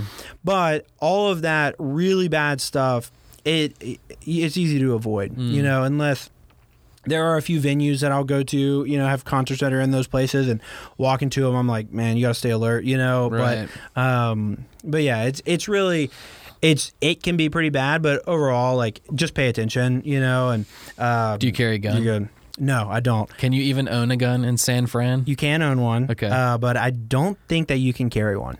I, Okay. I, I think that, or maybe like, it's maybe something to have a concealed permit there. I, I haven't really looked into it. Um, but I think that's maybe like as difficult as having like a silence or here, you know, like Oh, that right, class right, three or right. whatever, like Yeah, yeah. that kind of thing where. Um, I know red tape. someone, yeah, dude, so much. I know someone that has a silence, uh, a silencer on their rifle here, Mm-hmm. and it took him like a year to get it. He had an interview with the sheriff, like all this, like it's, it maybe it's something like that, you Mm-hmm. know, like to to own one. But yeah, you can have a gun. Um, eh, there's limits on ma- on um, magazines. When when I brought mine out there, I had to. to uh, You- so you get a did bring it down smaller magazine. Yeah, Ah, I have okay. it like locked up in a safe. Like I've never like pulled it out or whatever. I need to go shoot though. But it's the thing. It's like it's kind of like a for emergencies, you know, Yeah. more of thing instead of uh like I, I just need to be more responsible with it. Or So you so have you had any like sketchy run-ins, or whatever, like walking around San Francisco, S- San Fran? Um I mean, like, is it a normal occurrence that people are asking you for money and yelling at you? No, no, because I just walk around whenever I'm in those areas, the neighborhoods, the sketchy, tough neighborhoods. I don't make eye contact and I look very pissed off. Is what I try to do, Okay. you know, and like Good strategy. yeah, like I'm not a really like it probably won't be like I th- kind of sending the message like it's probably not going to be very enjoyable for you if you try to talk to me or ask me, you know, like and not that I'm like but so I have very few interactions now with people, um, and the main was eye contact, dude. Like it really is crazy how when I accidentally catch eye contact with someone, I'm like, no, you know, like, and sometimes it's fine, you know, most of the time it's fine, but it's just that. So no, man, I haven't had anything, anything really crazy happen, you know, like or. Scary. I mean, there. Are, like I said, there are times in walking. You know, go to a, a venue in the middle of the Tenderloin, and then when I'm walking to the Uber or walking to the bus or whatever, it's like, th- oh, I I feel very close to something happening, but like Mm-hmm. I've never had anything like. And that's the thing. Most of those people are just harming themselves more than anything. Right. You know, like it. If they do scream at you or whatever, like it, they're not gonna actually get violent with you. Like you just ignore it and then just keep on walking. And they'll just go away. you know, like- Interesting. yeah, yeah. So I. I feel unsafe very, very rarely there. Do you feel more safe here uh, in Baton Rouge or in San Francisco? Depends on what part of Baton Rouge you're talking sure. about. Yeah. Um, do you have a car? Do y'all use a car? Do you own a car now? Mm-hmm. Yeah, Two, so- two cars or No, just one. Oh, we, okay. we share one. Uh, so yeah, our first year there, we didn't have a car, and then one of my favorite things about San Francisco, man, is how. So like Yosemite is uh, Yosemite National Park's three and a half hours away or so. People come from all over the world to see Yosemite. Big Mm-hmm. Sur is you get into Big Sur within like an hour and a half south, you know, Wow. and you start seeing this amazingly beautiful stuff. Again, people come from all over the world to see it. Tahoe, Crater Lake's like seven hours or so, but we were taking like a weekend trip to one of those places or just in the North Bay. Like even before uh, Napa's amazing, but even before Napa, amazing. Like there's this place called Point Reyes. Um, Drake's Beach is there. Like Sausalito? Yeah, dude. Been. Yes, It's absolutely. Sausalito's great, man. You know, so all these places we were renting a car like every weekend, and I was like, man, a car note would be this much or less. You know, if we didn't have it, we at our apartment we just had street parking, so we're like, we'll have to deal with that, but might as well just get our own, and then we just have it for whenever we need it. You know, so. Mm-hmm. We got a car there and um, recently sold it and had a truck. And dude, I can't tell you, I got a truck for lumber for runs to the lumber yard, metal Nice. yard, like which I don't do them that often, but it was it was limiting because there would be a lot of times where say I'm working on a project and it's nine o'clock and I'm like, oh man, I'm short on lumber or whatever. I can't go to Home Depot and rent their truck because they'll be closed by the time, you know. So it was limiting and I you know, I'd been wanting one for a while. So so I got a truck earlier this year. It's a small truck. I got the Honda Ridgeline. I love it, but I can't tell you how many people have ridden in my truck that this is the first time they've ever been in a pickup truck. It's Love it. nuts, dude. It kills me every time somebody says Nice. that. Yeah. And you're like, yeah, that's the Baton Rouge in me. Yes, Gotta get a sir. Dude, every time, uh, so many times when I tell people I have a truck, they start talking in a country accent, making fun of me. I love it. Do people say you have an accent? Um, I would say you do th- not. yeah, so not that much, but like I'll probably you'll be able to hear it whenever I go home. Like whenever I'm here, Maddie's dad. Uh, like I said, we're super close, you know, and he, dude, he's super country. And I come away anytime I, I talk on the phone with him, I'll, I'll have more of an accent for a day after or whatever, you know. Or, Yeah. it, it would be really funny whenever I was at Uber. A few times, I so one of the green light locations I did was in uh, Nashville, and all the time talking to candidates there. Uh, you know, like so I talk to somebody, and then I come off the phone and I go back to my desk. And I'm like, "What's up, guys?" You know, and they're like, "Oh, "What is happening right now? Who are you?" So it comes and goes, you know. But Yeah. uh, but overall, a lot of people are. Um, yeah, they're like, oh, I, I, I didn't hear an accent or whatever. You know. Right. I have I have uh, when we go around and do like the nice shows and stuff. Mm-hmm. I'll um you know they're like California or Georgia or whatever, and um they'll come up and like a lot of people because we sell South African knives. So Yeah, a lot yeah. of people are like, "You don't sound like you're from South Africa. Where are y'all from?" Mm-hmm. And then I'm like, "Yeah, we're from Baton Rouge." And literally every person, I want to know if this has happened to you in Mm-hmm. San in San Fran, but literally every person who's not from here, I say Baton Rouge, and every single person's like Baton Rouge. Oh, and uh, that's hilarious. and then there, and I'm like, "Yep, Baton Rouge. That's right, Mm. not Bat- Baton Rouge, but Baton Rouge." Yeah. Uh, and then they always say that I don't sound like I'm from Louisiana. Really? And Yeah. I always say thank you. Yeah, yeah, yeah. Same, dude. Yeah, same. No, people don't say Baton Rouge. Sometimes people will try and say New Orleans. No, it's not, you know, whatever. yeah. Like New I was at Orleans. Denali- yeah, New Orleans or whatever, you know. but yeah, then they usually are like, huh, I don't hear it. But sometimes I don't know what it is, dude. I don't know if it's who I'm talking to or what I'm thinking about or what. But sometimes people will will ask me, I'm hearing a little bit of an accent here. What are, where are you from or Yeah. whatever, you know. But more times than not, they're they're like surprised to hear I'm from here. What's the? I'm just reminded you mentioned this earlier in our convo about the culture uh, culture shock. Mm-hmm. What was the culture shock coming back here to you? I think at the time then it was a lot of the food stuff. Like I said, whenever we were first there and you know my wife was vegan and there are just so many fully vegan restaurants. There are so many, you know, like I'm gluten not sure free, how paleo. Maddie, I'm like- not sure how you survive on Dude. vegan diet. But uh, she's not anymore. Okay. Um, but um, she so that was one big one, and I think like. Uh, I've heard the N word like three or four times since I've been here on this last This week. trip, wow, Yes, okay. and most of them, I don't think any of them were like hateful, you know, like, but they were like a joke where it like blew my mind because I have not heard that word in so long. I'm sure, you know, like, right. And so that's one, you know, just um, Interesting. the- so that's a big one. I think just like people. I, I guess people a lot of times, you know, we'll talk about politics there, but maybe not. Maybe the people I know there are. I have very like super close friends, sure, but uh, you know, it's like in settings like our church, our community group, whatever. Like, it's still even maybe not the most appropriate thing to like always just bring up politics, you know. So like, but I'm here, I'm back with my family, so they're bringing up politics and stuff, and so and they have this like maybe not even like family, close friends will have this like incredibly close-minded outlook on something and it just kind of shocks me sometimes you know like that that kind of stuff. I think those are probably the main things. And then like the number of like dentist offices and i feel like 40% of the businesses in central are dentist offices They- yeah. like or, or like you know it's like stuff like that is like just what is here uh, you Yeah, know yeah. and and Baton Rouge has a, a ton of stuff and you know cool businesses whatever but that's another one that's kind of crazy is like how do you, how do you live in central like there's like nothing here you know like it- Dude, I do not want to. Yeah, if my dad's listening, we, we well, yeah, we, I hate Central. I do. Not I don't live in love it Central. either. Central is nothing, nothing great for sure. yeah Uh, so what do you have planned for uh 2020? Like any big trips or anything? no um Just grinding out just the, grinding the dude. school. that's one thing i had a few like a few people come visit one trip home during the semester and none of them i only missed for all of that i only missed one class.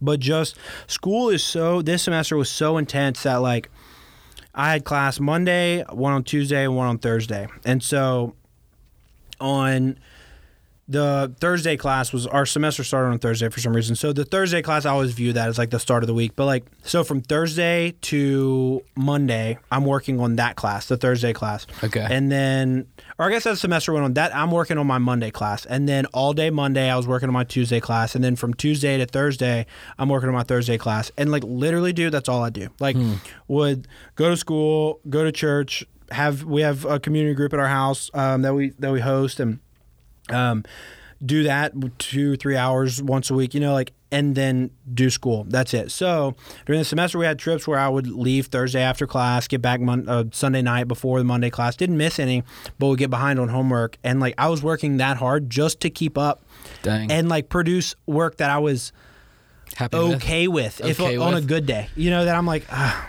this will do. You know, on a good Yeah. day. And so then taking three days back here, you know, not being able to do that or having people come in and I'm missing assignment, whatever, like just put me so far behind. So like this semester I'm being like so guarded about not doing anything during the semester. We are about to get a puppy. Mm-hmm. Wow. Uh, so that's something I Why think would you do up. that? Dude, I all right, so we wanted a dog for a while. Okay. We um I'm I'm not anti dog. I'm just anti owning a dog. So it sounds like you're pretty much anti-dog. like you don't want you don't want all dogs to die. You're not like dog Hitler. No, like you don't want all dog dogs Hitler. to die, No. but you just have. But no I don't think in dogs go to heaven. Okay, And I, I don't bel- think yeah. dogs are worth. Oh, by the way, Carl's sitting here with us, our producer. He just got a dog, Oh yeah, and I was like, "Why did you? Why did you do that? Like, why dude, did we'll you have to get dog? exchange puppy pics later. I love my dog.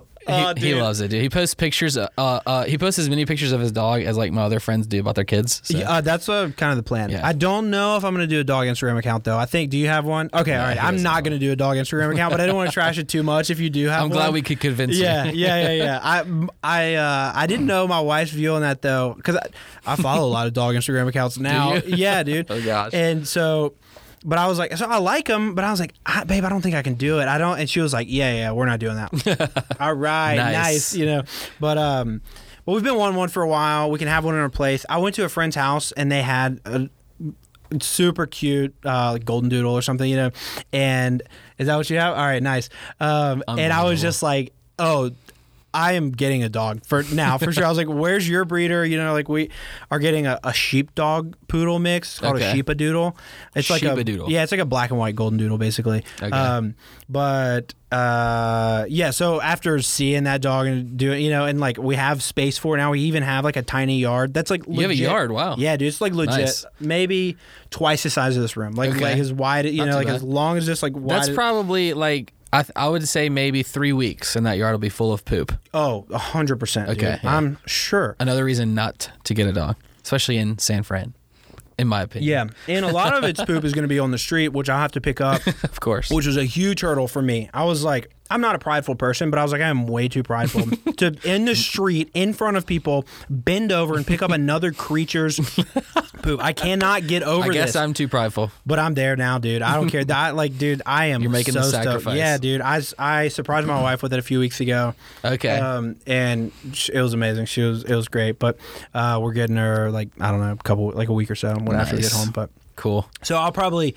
I've been like hard YouTube, hardcore researching dog training, and I might take it to like a little school or something. But that's I'm assuming uh, outside of school that'll be like the other thing that takes up a ton of my time. is- oh, it will. is yeah. dog- dog and it is training. totally not worth it. Dude, I will say I did get a I, I got a ripcord. So if I, I talked to my sister, she recently got married in October, and they have a dog, and Mm-hmm. uh, they love they love dogs, whatever. And I told her I was like, hey, if we get this dog and it's just terrible, and we I hate having a dog in San Francisco, can I bring it to you and you take it? She was like, yep. So And they're here. yeah, they're here. So just the next trip home, I would just bring It it. would probably be cheaper to like just take it to the vet and put it down, right?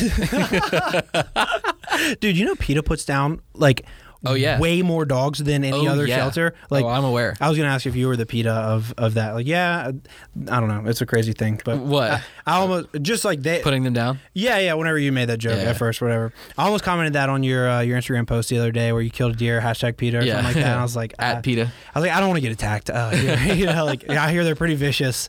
The PETA advocates. Yeah, they don't care about me. They don't care about me. No, you didn't get anything for it. No. I, I, also have another post holding a giraffe leg when I was Uh-huh. in South Africa. Oh, yeah. And tagged them. Uh-huh. And but no, they don't care.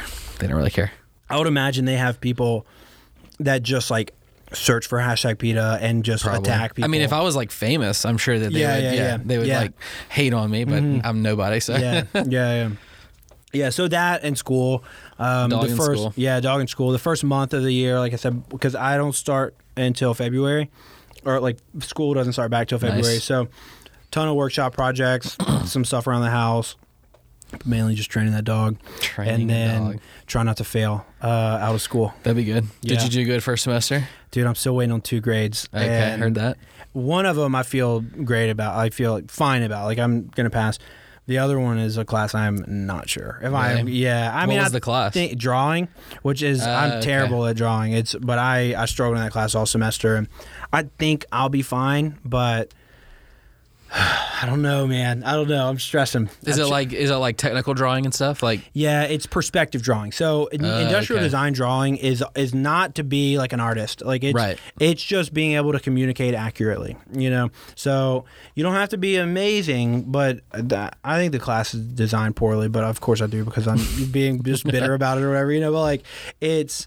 Um, yeah, that's all it is. Is being able to to draw things into in space. You know, this one's in front of that one. This is the size and proportions and stuff. Mm-hmm. So how Like, much of your coursework is on computer versus on paper? So far, I- dude, I bought a new laptop before because my laptop I was I've just been using the laptop I, Uber gave me, you know, for the last four years, or whatever, and um, so I, I bought a new laptop, was all whatever, and I've used my laptop like four times this semester. Really? But this coming semester, let's see, I have drawing two, um, materials and processes, which is basically a class in in like plastics and manufacturing, and then a design project. I'll probably use it in design project some, but then the third semester is when I start to get into digital design and 3D modeling and stuff like that. So first two last semester and next, like very very little, but at the last probably third and fourth semester will be a lot of digital work. So Um, all right, I want to keep you forever, but I want to go back. This might be like we were talking about dogs and and like stuff, but Yeah. go a little deep because I didn't ask you earlier. But you, um, so like moving to a whole different city without anybody, which I I guess I played it up a little bit because you said it was kind of it was easier for you to do. But Yeah. you're married to somebody who is half of half of you, and it was really tough for her. Um, and then working at a job that you were terrible, quote unquote terrible at. I'm sure you weren't terrible, but quote unquote terrible at for a year. Uh, what's like? Why did I mean? Why didn't you pull the ripcord and like and come back after Yeah. after all the tough stuff? So her job is great. Um, she is such a badass and just like does so well, and you know, so that's one thing that's huge. Even even in her first year, she wasn't doing as well as she is now, but still, like it was great.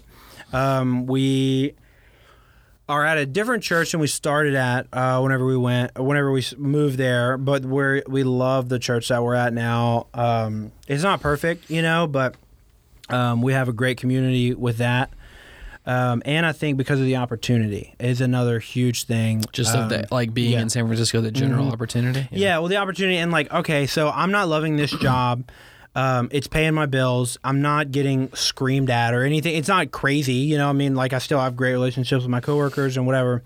Um, and kind of like the, you know, when I was in my first year, I after like two or three months, I was looking for a job like constantly, you know, and I just like never found one, which was great because it ended up leading to a, another where I am today, essentially, you know.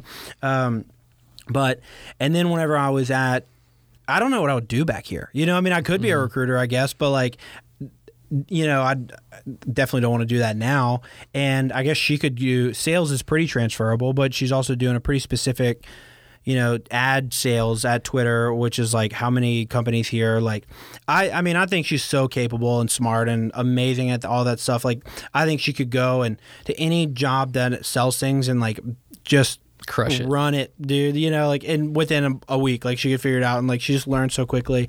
But there's no one doing like she doesn't want to do that. You know, she doesn't want to learn a different industry and then Yeah. do whatever. You know, so like I guess that's one is like what will we do when we came back if we feel that it's the right thing to do or like we feel like we're getting to a point where we're going to come back we'll figure it out like it's definitely possible but i think that it was always it was easier to say like well i'll find another tech job here or i'll find you know like instead of i'm just to go back and do because if i move back like i said I, I mean maybe when i was a coordinator i could have come here and looked for recruiter jobs like full cycle recruiter jobs but I would just like go back to the Genius Bar, I guess. Like I don't know Yeah. what I would do, you know. And so that's another thing is there are so many jobs, and dude, I probably I would be shocked if there were any even like recruiter coordinator positions in Baton Rouge, Mm-hmm. you know, like which I don't want to do that, but that's just an example of like there are so many more types of jobs out there, and just so much opportunity. Right. Um, So you think that's the pool you're probably going to be uh, dipping out of when you graduate? Also, Yeah. Yeah. mhm. Yeah. Yeah, definitely. And especially with design, dude. It's I mean, New York probably has New York is bigger, has more opportunity probably, but not much more. You know, and like and in there are so many design firms. Like some of the best in the world are there, you know, and and like I said, all the tech companies, and everything. So it's just that's I think kind of the main reason. And if maybe we didn't have our church community and great friends, and it it's a very it's a very transient city. People are there are very few friends that we still that we have that still live there from whenever we first moved there. Like very few. like five or less. Um, it's not uncommon for you to be friends with someone for a year and a half, two years, and they move. You know, mm. so that's one thing that's kind of a bummer. But and it's hard to build. It was hard to remember how long the relationships that you have now and your best friends that you have now took to build those relationships. You know, mm-hmm. like. I mean, all your best friends are like people you went to like. I mean, have been with for you Yeah, know for so long, and Most of my life. yeah, dude. Yeah. And so, you know, with your church and stuff like that, like, so I think that's one thing that I just had to keep reminding us because it gets discouraging. It's like, yeah, people are super nice out here and cool and whatever, you know, but like, there's nothing like being able to just go to your friend's house. Chill in there, like fall asleep on their couch while y'all are watching videos on YouTube or whatever, you know, like, and that takes a while to build that like casual family type friendship, you know, but we're building it and um and I, I think if we didn't have that then we'd maybe have been looking to come back sooner but that's a huge reason is is the opportunity and then also because we still do have those friendships which dude every time we come back we have a handful of friends that are are still our lifelong friends you Right, know? right. um but yeah What's um? uh, All right, leave me with one thing here. What is uh, the biggest? I don't, I don't want to say like biggest lesson you've learned, but like, what's the biggest uh, nugget that you've taken away to uh, that you would give somebody on how to keep a marriage strong in like all the adversity that you've told me about? Yeah. Um, I think one is like expect that it's going to take a lot of active work. You know, like it's a thing where I mean, we dated for seven years before we got married, and that sure took a lot of active work. But you kind of go back and be separate, and you know, at the end of the day, um, we weren't living together, so. Um, I think the thing, like what I strive for and what we strive to do is at the end of the day, no matter how mad we get at each other, whatever, like my goal is to want her to be successful over myself more than I want myself to be successful. Now, I I probably do that, you know, 50% of the time on a good day. You know, it's mm-hmm. hard, man. It's hard to be that selfless, like that brutally, truly selfless. I think is the key to it, you know, and wanting better for them than yourself, and and being able to, I think, figuring your communication styles out is another mm. thing that is, we're like, I think have like I don't know. I mean, we've been married for five years, but in the last like year or two, have been like really working hard on the communication styles. I want to talk through. I process externally, so I want to talk through it mm-hmm. until we figure it out. And sure, I'll probably say some things that I don't mean. I never get like ruthless, you know, like Yeah. but like I'll maybe say some things I don't mean or say some emotional things or whatever. But like I do a good job at like imagine like a like a uh, like a bell curve or whatever, you know, like, but where I'll get up there, I'll get super mad, I'm yelling, I'm angry, I'm saying stuff I don't mean, and then like, I'm, I'm like processing it out loud and being like, wait, wait, I don't mean that. I actually want you, you know, and then like as, and I'm like still sometimes like yelling and saying, and then like still in yelling mood or mode. But then I'm like taking it back to like, wait, I'm just sorry, okay? Like, and then like, you know, like, and, and she is more, an internal processor. So she mm. wants to, we talk about it and she's like, hey, I don't feel like this is going in a good direction. Why don't we come back to this? And, you know, like, and it's like, it's hard finding that, like, what Right. do, what do we, you know, yeah. like, how do we do something that honors both of us? Because we either stay and talk about it or we don't. And so, like, we're going to do something that's not great for one of us, you know? And just like, kind of like, I feel like it sounds kind of lame, but like, kind of like planning that or like having, like um, we would always have these at Uber. I don't know if this is like a um, a like standard term or not, but like a post mortem. Like after we got in a mm-hmm. fight, we've made up, we figured it out. Let's come back. Like what went on there, and then like just talking through it and figuring it out and saying like how can we prevent this next time and coming up with a plan of when I'm feeling emotional and not rational, what's a sign I can. Give or look for or whatever you know like and just that like just staying in constant communication i think is the and being super honest is another thing that like is so huge so super honest like very very honest like working like wanting better for them than yourself and uh yeah just communicating and, and wanting wanting that Sweet, dude. Three three tips for the price of one. nice, dude. Luke, thanks so much for hanging out. Uh, shout out again to Maddie. Thanks for giving up yeah, Luke dude. for a couple hours. Appreciate it. Uh, thanks for coming by, dude. Glad that you gave me a little bit of your trip. Glad you made the trip all the way from San Fran just to be on my podcast. 100%, dude. just for this, bro. just kidding. Anyways, thanks again, dude. Thanks for doing. it. Appreciate yeah, it. dude. It's a ton of fun. Thanks for having me, bro. Thanks everybody for listening to this episode of my podcast, the Chase Doesn't Know podcast. Huge thanks again to Luke for flying all the way in from San Fran just to be on my podcast. Not really, but thanks for giving up some of your Christmas vacation to chat. I really enjoyed talking with you. Me and Carl are sitting right now in the studio talking about how great and how much fun that conversation was. So thanks again, Luke. If you want to follow Luke on Instagram and see the stuff that he makes, see those epic drone videos that we talked about, uh, like he said, his handle is at Luke Zito. And if you can't spell that, you don't deserve to follow him. Thanks again to our sponsor for this episode, PETA. People for the ethical treatment of animals. And what's more ethical than putting down a dog that you don't want and killing a deer that you eat with your family?